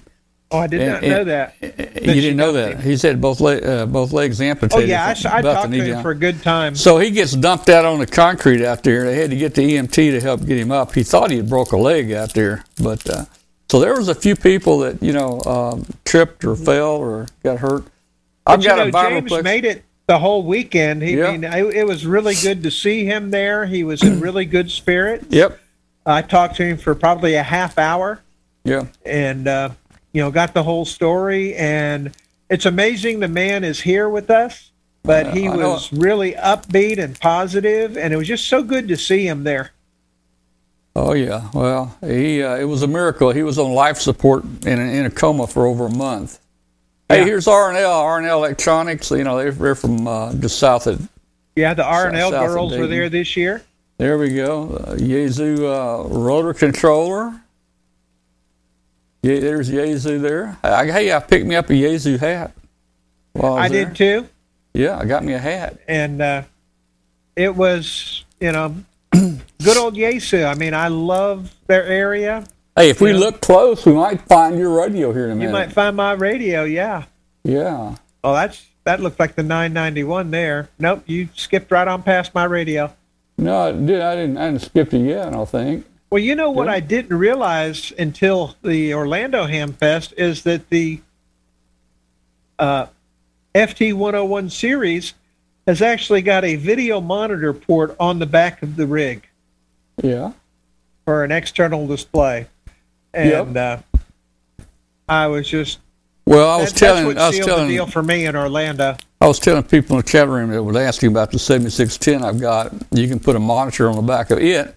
The yeah. seventy-three hundred you cannot, but the seventy-six ten you can. Here's a, here's a group here that actually uh, made front plates. Yeah, they had plates front panels for the Alpha Linears. For the Alpha stuff. Amplifiers right there. They didn't, they didn't have my Alpha eighty-six, but my, there's nothing wrong with my panel, so I didn't need one. But, but you know, Tentec was there, and they had some good stuff, so that yeah. was... You know, the the revitalized Tentec. Yeah, so that was kind of cool to see him. Those look like tuners, antenna tuners. L D G, yeah. GigaParts. Yep. Yeah, I bought me an L D G L D G tuner for this thing as well. Oh, did you? Okay. Yes, cool. sir. So what is, what is this? Water. This is a Yaesu rig. This is not yours, is it? No, that may just be the standard one oh one. It doesn't have the monitor. Okay, all right. Well, that's the one oh one D. Okay. I tell you, that looks like a lot of radio right there. That's that's oh, the one oh one. Yes, that, no. Is that similar to yours? That's I believe that's the ten. That may be the one oh one M P, yeah. Yeah, there's a monitor on top. That is the M P. All right. And I've got the speaker coming tomorrow for it. Oh, you went all out, man. You get to speak to everything, didn't you? Just about what I got. Yeah. Well, I bought the uh, one oh one M P Max kit from GigaParts, and I mean, that's everything you see there except the monitor, and it's got all the filters and bells and whistles inside. It's got every option you can get for that rig. Yeah. Soldering irons, if you need a soldering station. Oh, I, that, that guy has that tent there every year, and I probably spend more money in that tent really? than I do in the rest of the Ham Fest. Oh, look at there, man. Look at there. There's yeah. the trophy that case so there. That was so cool to see that hat there in the case. twenty years ago, twenty years ago, uh, we broke the helmet cam out and started uh, webcasting Hamvention. I'm not sure. This must be, uh, this is the embroidery. This must be uh, a gold medal right here. Yep. Icom seven oh five. Not sure what that is. Maybe a repeater. Yeah, looks like a repeater. There's your ninety-seven hundred. There's my ninety-seven hundred. Yes, sir. So you're going to get you a ninety-seven hundred huh, for satellite? I'm going to be getting it at Huntsville. This August, yes. You don't have a radio now that do satellite? No, I do not. I sold my eight forty-seven up at uh, okay. Collinsville, Illinois, around the turn of the year in preparation to buy that thing right there. Okay, that's cool.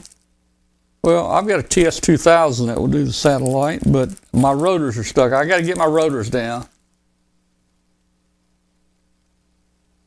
There, uh, that's some mounts, I guess, for your mobile if you want to mount your radios. Yeah. One thing I noticed in, the, in that a lot of the booths now is that they've got, they're laying out the, the carpet squares and full-size carpets out in the walkthrough area. Oh, yeah?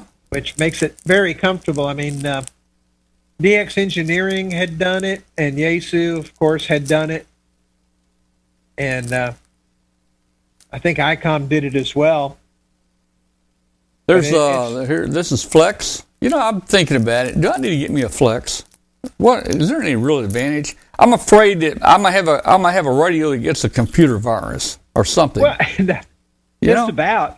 Um, I have heard from Flex owners that it is you know God's gift to radio. Well, um, I'm I sorry. Hear that. I'm a Yaesu guy. The yeah. look and feel of the M P. Uh, and the Yaesu one oh ones and the the, uh, the F T ten, the nine ninety-one, that's my kind of radio. But the Flex people, they're kind of like the Apple versus P C people of the day. Um, and it is the Apple, and people will fight you and kill you over their Flex. Well, here's uh, here's everybody trying out the Bengali keys. Everybody was just sitting at C W like crazy. Uh, they they usually always donated a prize for oh, our, yeah, our Hamvention. You know, wonderful keys. They uh, donated a prize for our Hamvention, but uh, we did not do it this year. So um, oh, maybe maybe next year. Uh, I think this is. I'm not sure where this is. This this probably the A R R L lab. I was going to say this is at the probably the A R R L lab right here. Yeah, they had the full A R R L lab gang there. yeah. Yeah. Yeah. And that was across the way at the uh, the training education table.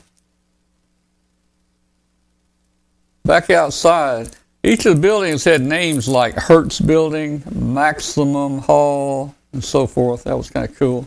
Yeah, I love the way they've named each Uh-oh. of the buildings. Oh, who that? That guy shows up at every ham fest, and we just can't seem to get rid of him. Yeah. Normally, we keep him locked down at one table. That's though, right. So, you know, he kind of stays micro out of A T V. Maybe I ought to get an A T V again. I tried yeah, some that, A T V that fifty. Fun. I tried some fifty years ago, but I'm just afraid there's nobody around here I can send a picture yeah, there's to. Not a whole lot of folks around here. Yeah. Yeah, we must be at M F G right now. Yes, sir. Yeah. They got a lot of neat stuff. Yep. Yep. I love their, their setup. They have just tons of good stuff.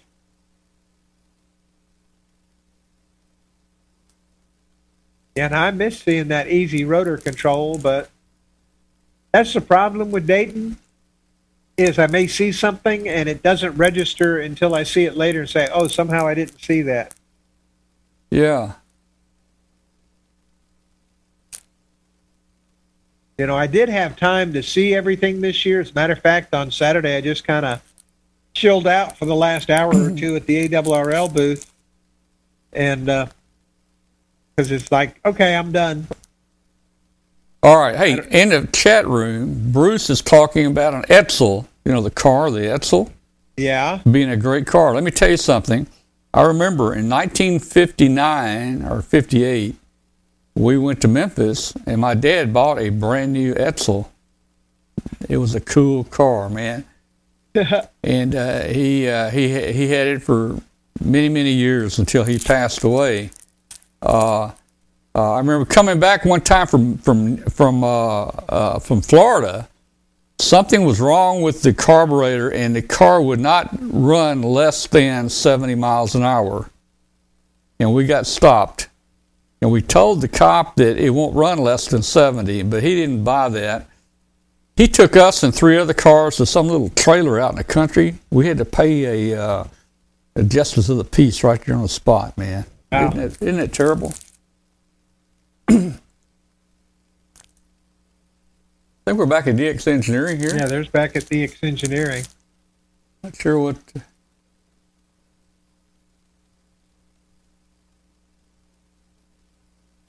It's, these uh, uh, uh, signs are cool. These plexiglass yeah, they signs. Yeah, very, very they're, nice they're, they're sign really makers nice. There.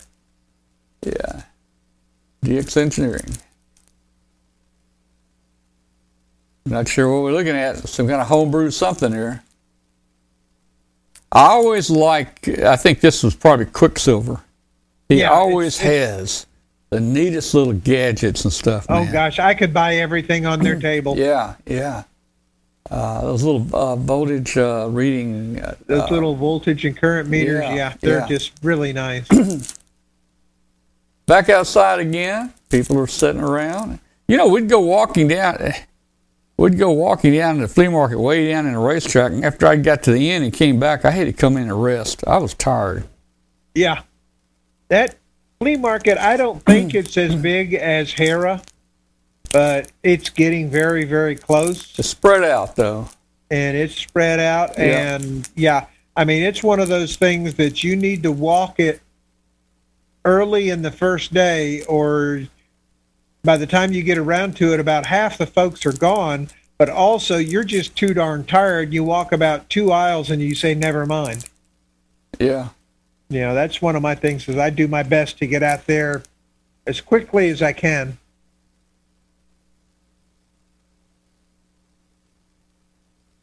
Look at this various equipment.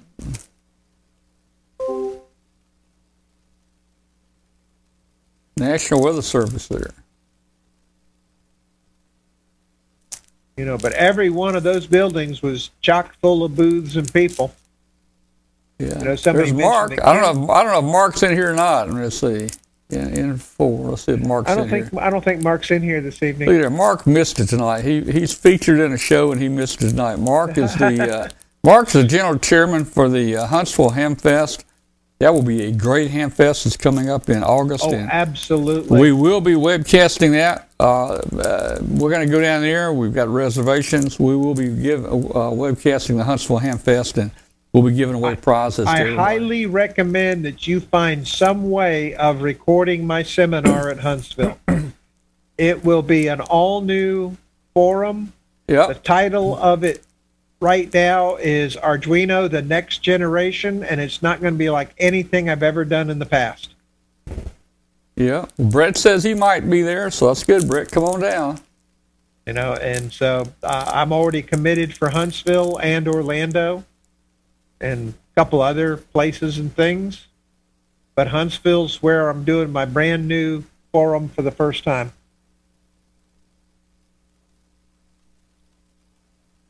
I might even have a few goodies to give away. That's good.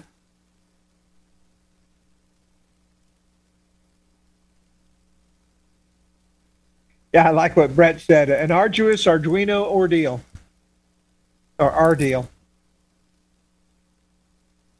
Even had a first aid station out there this year. Yeah. Look at that, man. Well, you know, it's funny. You know, I've never really thought about bringing sunscreen to Dayton because... Yeah. I don't think it's ever been sunny enough. Well, I, I, hey, well, yeah, I've, I've been here where you needed it. It was a very yeah. close yep. event.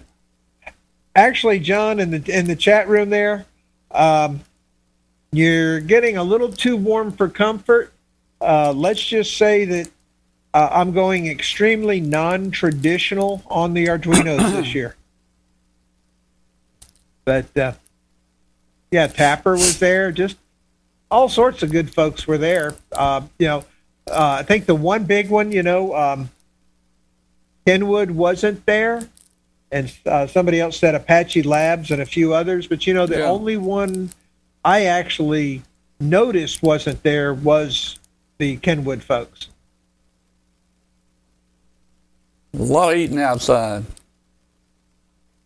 Kind of, kind of gives you the uh, feeling of a fair, you know, a state fair kind of.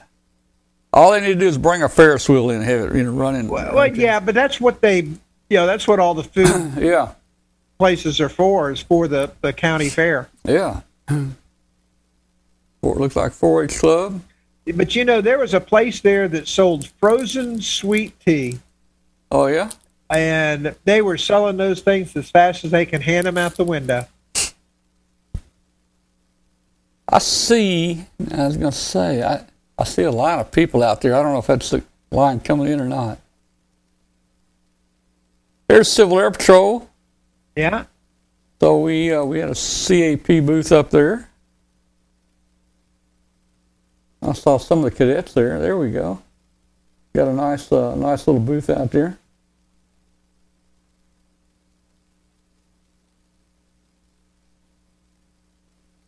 United States Air Force. Uh, that's the Visitors Bureau. There's Michael Coulter. Michael's the treasurer, the guy with the white beard. He's the treasurer of the D E R A Club, and also he's the official spokesperson uh, for uh, Hamvention.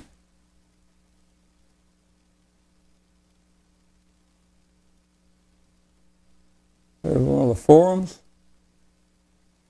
Look at here, man. Sirloin tip sandwich. Mm, mm, mm. Yeah, I, I didn't get over there. I went for the Philly cheesesteak instead. Making me a little hungry right now. Oh, man, yeah. The bourbon I mean, chicken the one, bourbon chicken might be pretty good, man. That's the one huge improvement over Hera is the food. Yeah. You know, the food, the food's phenomenal there at Xenia. I mean, it's typical fair food, but it's quite good. Yeah, back inside, D X Engineering. Not sure what that is. World Radio Sport Team Championship.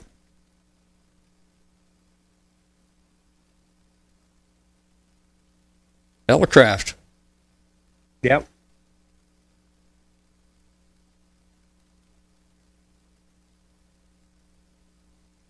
I'm H R O and the gang. Miss seeing Katie and Dwayne there this year. Yeah. They said hopefully maybe next year. Alpha amps. You know, Alpha's got a beautiful amp too, man. Yes. The new modern ones uh, do a lot of stuff. Mine is uh, manual tuned, but uh, it's still got some nice stuff built in it, but this would be a nice. Maybe I need to upgrade to Alpha ninety-five hundred. Pretty looking amp. Mm-hmm. That's the gentleman that is taking Tim over Tech. Yeah. Tech.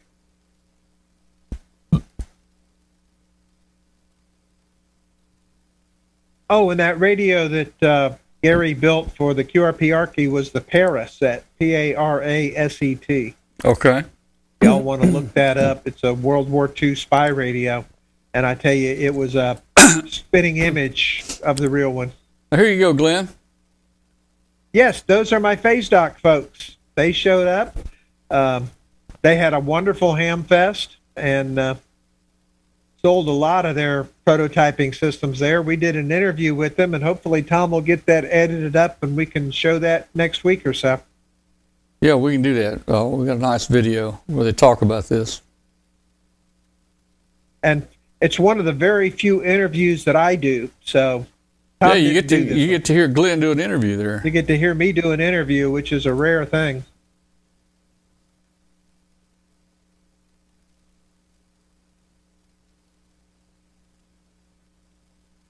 All right. Well, we're walking around right now inside. Yep, there's the M SAT gang. Yeah, we're walking around. There's plenty to walk around and see and get your feet sore, that's for sure. Well, you know, and that's the thing is, you know, you, people talk about people didn't go, but looked like to me there were no empty tables or booths or anything like that. Everything was, was full. I noticed out in the flea market there were a lot well, of market, empty yes. spaces. Now but that could be in, that that could be that the the new the new thing here, new venue may have more space, and they could have more spaces. Used to, if you didn't have a flea market space, you couldn't get one the next year. They were right. all sold out, you know. I think the flea market was down a little bit, but it's up from what it's been in the past. I think yep. when they moved to Xenia, it's always been a little down compared to Hera. And it's been slowly getting better. I would say that this was the best flea market that they've ever done, but it's still down from the heyday of Hera. I'm trying to get to the end of these real quick here. get to yeah, what was here. nice, the... Uh, The Radio Society of Great Britain folks had yeah, a lot of books there, and one Rhea. of the books they, they had there's was Rhea. the uh, F T D X one oh one book. So there is now a really nice thick book on my new radio I get to read.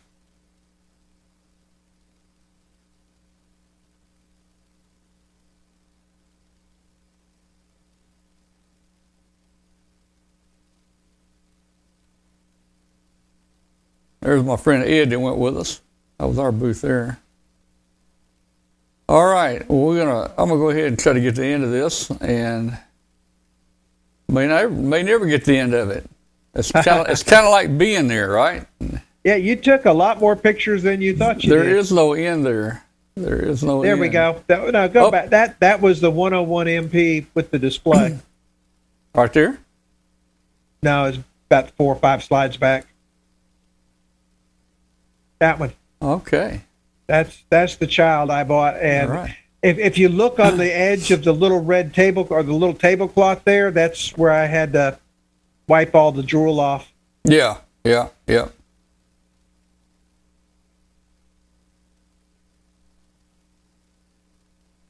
Well, anything ham related, you can definitely find it there this year. Oh yeah. The only thing that was a little light was the Arduino type stuff, and uh, you know, individual chips in general. Yeah. You know, but uh, everything else was there. All right, that's probably enough. That's probably enough. That's enough. It's never enough. That was the one thing about Dayton, and in particular this year, is the time just literally flew. I mean, I got there, what, Thursday afternoon, and next thing I know, I'm sitting at the airport Sunday morning flying home, and I'm like, those were the fastest four days of my life. I mean, it just literally flew right by. Yeah. Well, let's see yeah, who we got in. Hey, let's see if we still have. Uh, did everybody leave the uh, Zoom here? Is Tony still yeah, up there? Yeah, we got Bill. Bill's still there. Bill's in there. Everybody else is oh, gone. Look, I look, guess. Bill, you got her to wake up because she knew you were going to talk. Yeah. Okay. All right. Well, let me check the. Uh... I'm glad Rodan is there. So Normally yeah, she's uh, Gordon, hiding. Gordon was there. Gordon West was there. I, yeah. Uh, You know, there's a, here's a picture of Gordon when he was trying out for the ham camp, uh, for the uh, helmet camp twenty years ago, but he didn't make the cut. I had to turn him down. Uh, it was something I didn't like. I don't know what it was, but uh, he did okay. Just, just not the right personality. Yeah, he wasn't the right personality for it, you know. Oh man, well, we got yeah, about. Was, oh, we got what time is it? Let's see, we got we got about ten minutes left here. Ten minutes. Well, Glenn, you say uh, you want to uh, come over and pick your stuff up and, and do some soldering this weekend? Yeah, and we can probably do a nice little video of the surface mount this weekend. Yeah. See, my trouble, and I, I mean, Kathy would do it. I hate bothering her.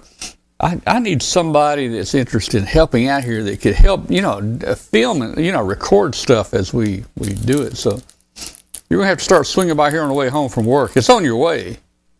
Sort of is. You know, you know it, I, I take the, the, the two forty do you? South loop to fifty-five, but I could swing another way. Yeah. But, okay. uh, well, like I say, though, my problem is I've got three books that need to be cranked out as fast as I can put them together. Yeah, Brett, Tom needs a producer. Come on down. Yeah. Man. What is this right here? Oh, that's, uh, that's more pictures. Uh, yeah. That, that, that lemonade stand, I believe, was also the one that had the uh, frozen iced tea, or the one right next to him had it. And I think that I think that. that lemonade stand is the one where the tracker, as we launched it, it, it, it stopped for lemonade. Yeah. Well, hey, man, the ants need to drink too. That's true. That's true. They need to. And uh, you know, so it's um, like I say, the whole the whole Hamfest felt really good this year. Everybody was upbeat. Um, it was so good to see everybody that we haven't seen in the past couple years. And uh, Joe Eisenberg released his video of the Hamfest today, and one yeah. of the songs he used was Staying Alive, which, you know, yeah. a little bit morbid, but, but so very true, as we were meeting up with friends to see who is still left with us. Well, guys, this was, this was our fortieth Hamfest Hamvention to go to. There we are, and maybe some earlier days there. I think I saw that same radio there on somebody else's table for sale. Oh yeah, I mean that. I think that was part of the fun of the flea market, is you go out there to see what tables the gear has moved to. Yeah, you know, because it's it's on the same tables, it's just, or the same stuff every year. It's just on a different table.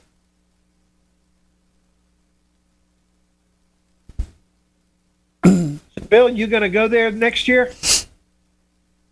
Uh, good Lord, dwindling the creek don't rise. Man, we, we missed you this year. Well, I had a bunch of stuff, okay?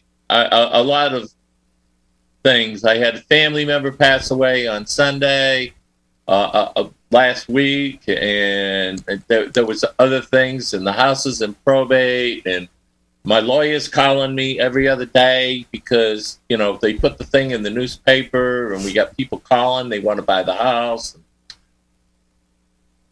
I don't oh, know. Oh, I know. Yeah, I'm so thankful that I flew this year instead of drive. I mean, like Tom's saying, he got home and he's just absolutely exhausted. Yep. And you got home before me. I didn't get home until like seven o'clock yep. Sunday night. And, you know, you left after I did. Oh, but I, all I had I, to do was sit at airports and, and relax.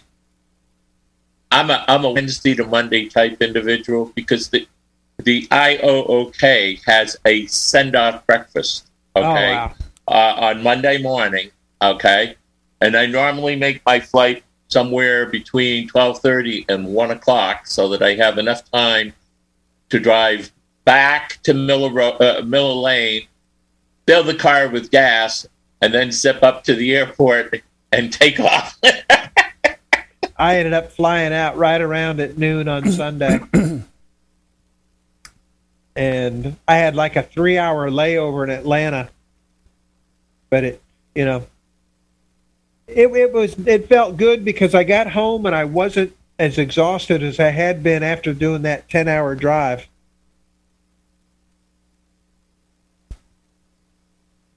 Yeah, that's, you know, I'm probably going to start driving again, you know, next year or the year after. This year was kind of a one-off, I'm hoping, because the drive is actually, you know, enjoyable too. I love it when Tom streams the drive up, and then I generally follow him the next day, and I've already seen the, the stuff that he passed the day before. Did, uh, Tom, did Max show up there? I don't think Max went. Oh, I was just curious. You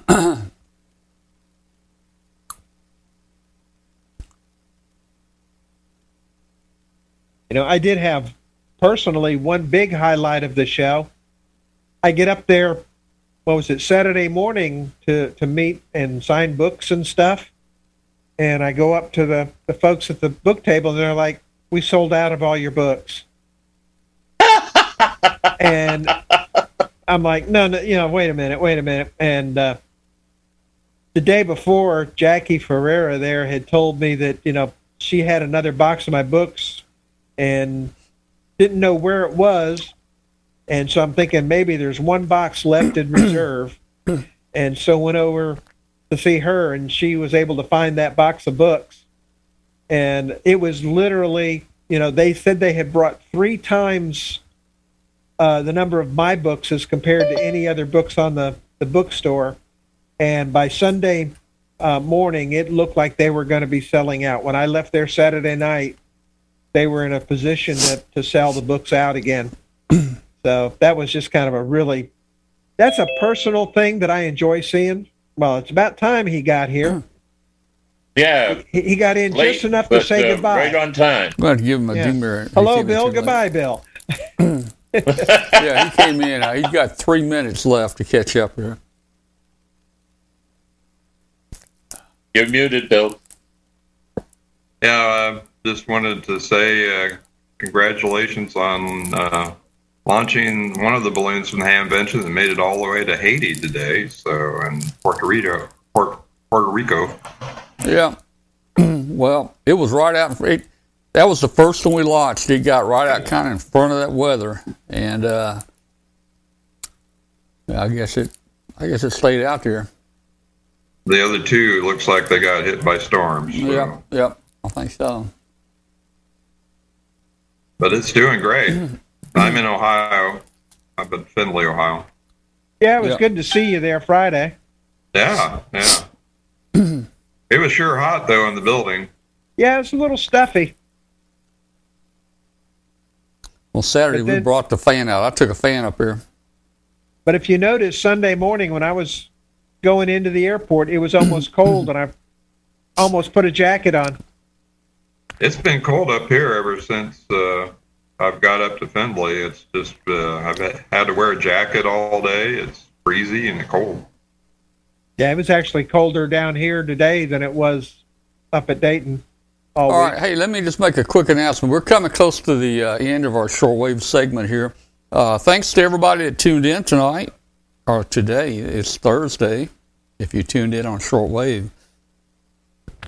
You can join our show. Oh, on, you can join yeah, our show on Tuesdays. We're live uh, video uh, show on Tuesdays at nine p.m. Eastern Time by going to W five K U B dot com. The show's about ham radio, shortwave listening, electronics. Uh, we're glad we have you. Send us an email to Tom at W five K U B dot com. Let us know where in the world you are. And uh, uh, for the last few people that are still hanging in there, if you hadn't subscribed yet, hit that subscribe button right there. I'm pointing at it. Hit that subscribe button. That will help us out a whole lot.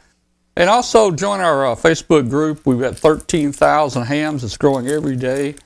It's called W five K U B. So just do a search for W five K U B uh, in Facebook, and it'll bring up uh, this this uh, this ham radio group. Good night, everybody. Uh, we'll see you next week. seven three Hey, my... Uh My video looks pretty good from this hotel. I think I should uh, get on, get online from this hotel every time. Yeah, it looks pretty yeah, good, Yeah, just man. Run a remote base or something. Yeah. yeah. Well, I'm using my own hotspot instead of the hotel uh, Wi-Fi, though.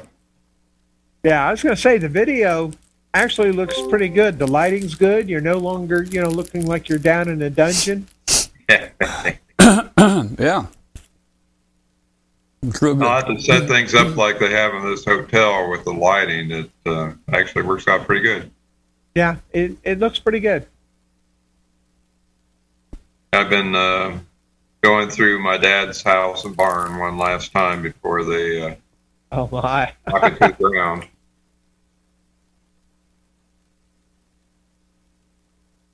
And I'll be heading back to Alabama. But I'll be up here till probably uh, Saturday or Sunday.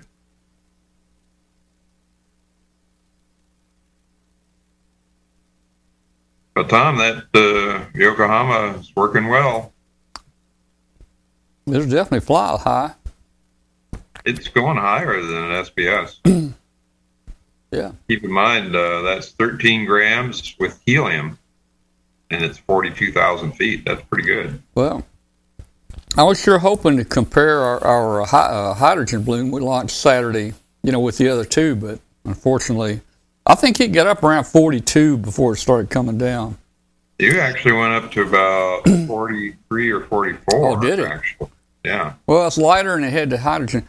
Uh, I'm going to start tomorrow building uh, the new little board that we've got. Uh, it's even lighter than um, the board I've been building there. So I'm um, trying to think of a way to even cut some more weight off. I might can, I might can get the entire tracker with the solar panels and everything down to like six grams. Right now we're about seven point eight. And thanks for... Uh launching the balloon with uh, Tom and Jack. Yeah. That, uh, yeah. I was pretty tied up over there at the uh, Dayton Arena, the U D Dayton Arena for my. Uh-huh. I was in graduation when you guys launched that. They had four hundred forty students, and it took a long time. Oh, wow. Yeah, yeah.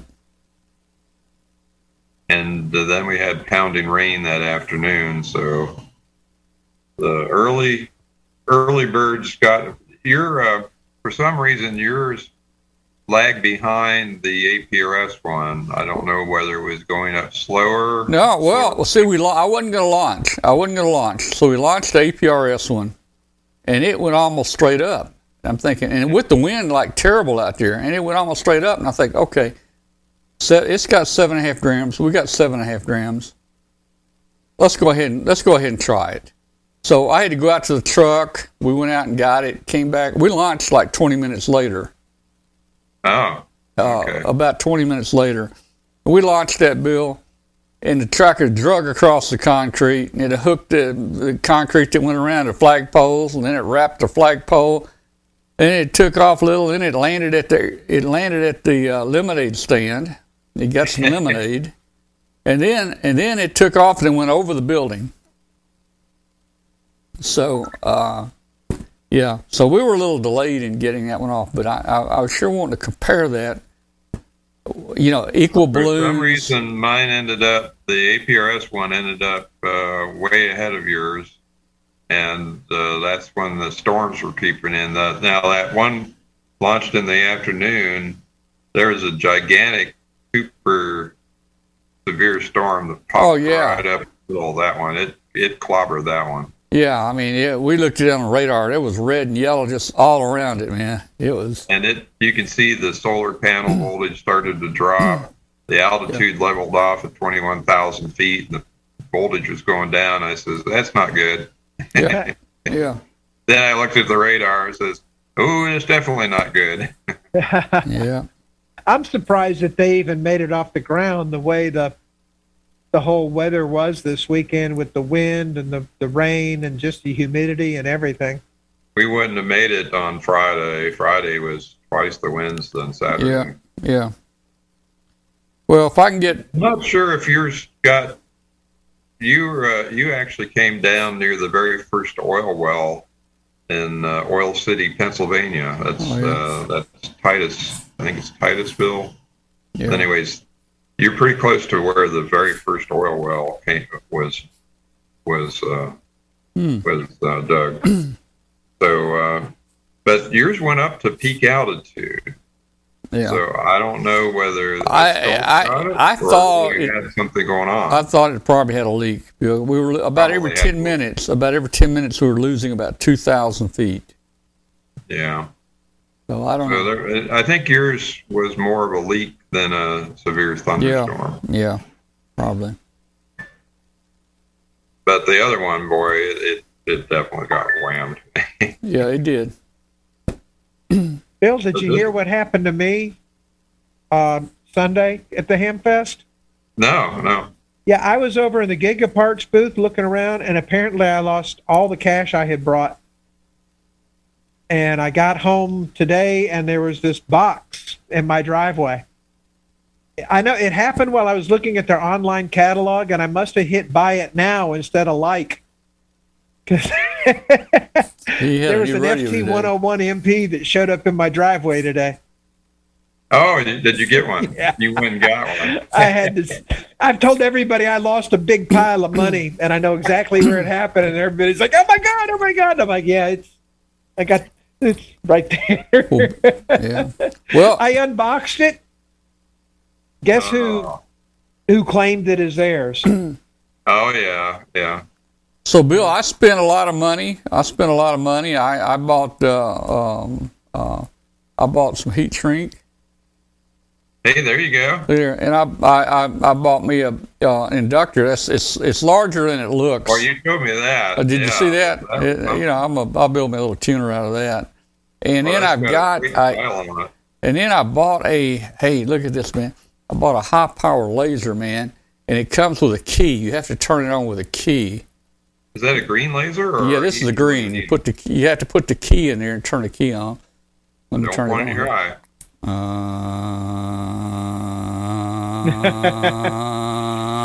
this is okay, the way that you on. can bring bring on. your balloons down right, or bring your competitors' balloons down.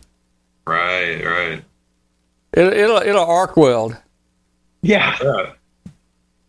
It's a it's a green laser, and uh, man, I don't know.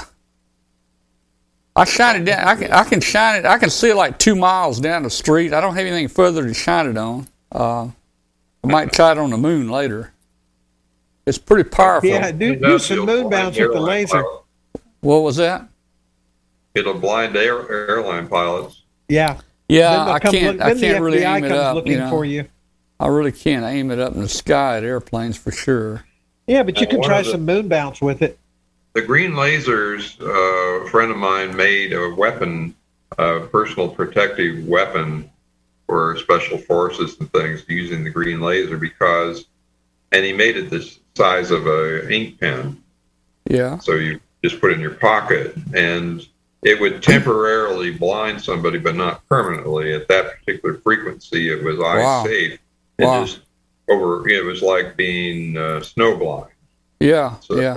You were to walk out in this white snow on a bright sunny day from a dark room, that's the kind of effect it had. Well, and so uh, we went through airport security, and the security agent is playing with his pen and started yeah. to turn it on huh, and no. didn't notice the green beam on it and actually pointed it at his head, and you can see a green dot in the security agent's forehead. yeah. Oh my yeah. gosh! You know, if he pointed at his eye, my friend would have been locked away for months. I was but told that you can even see the beam. Off, I was told. Know, it, put it back and gave it back to the guy. I was told you can see the beam. I can't see the beam in the house here. Maybe outside the dark, you might can see the beam. Uh, you can see it where it's, uh, wherever it's pointed on. Yeah, it's, uh, yeah, you can see the dot, but not the beam. Right. They talk like you can see the actual beam itself, but uh, well, the, if you have some humidity, yeah, and, yeah. and dust in the air, so it's got a little, uh, it's got a little filter thing that will screw on the end here, and um, yeah. it's kind of like a what do you call it, kaleidoscope or whatever. I mean, you can you can actually turn it. I don't know if you can. Here Make you little shapes you can't, and you stuff. can't see it back here. You got to temporarily blind the audience online here. You can't see. I'm, I'm aiming a green dot at the green screen, so. Well, he's already got the feed turned off. So. Oh, okay. It's just us then. yeah. Uh, but it, it, it you know, it, it, you can change. Let's see. Oh yeah, you can change the pattern. It makes a lot of cool things. All right. There's a teacher. Launched a balloon from uh, her school on Sunday. Well, no, Monday.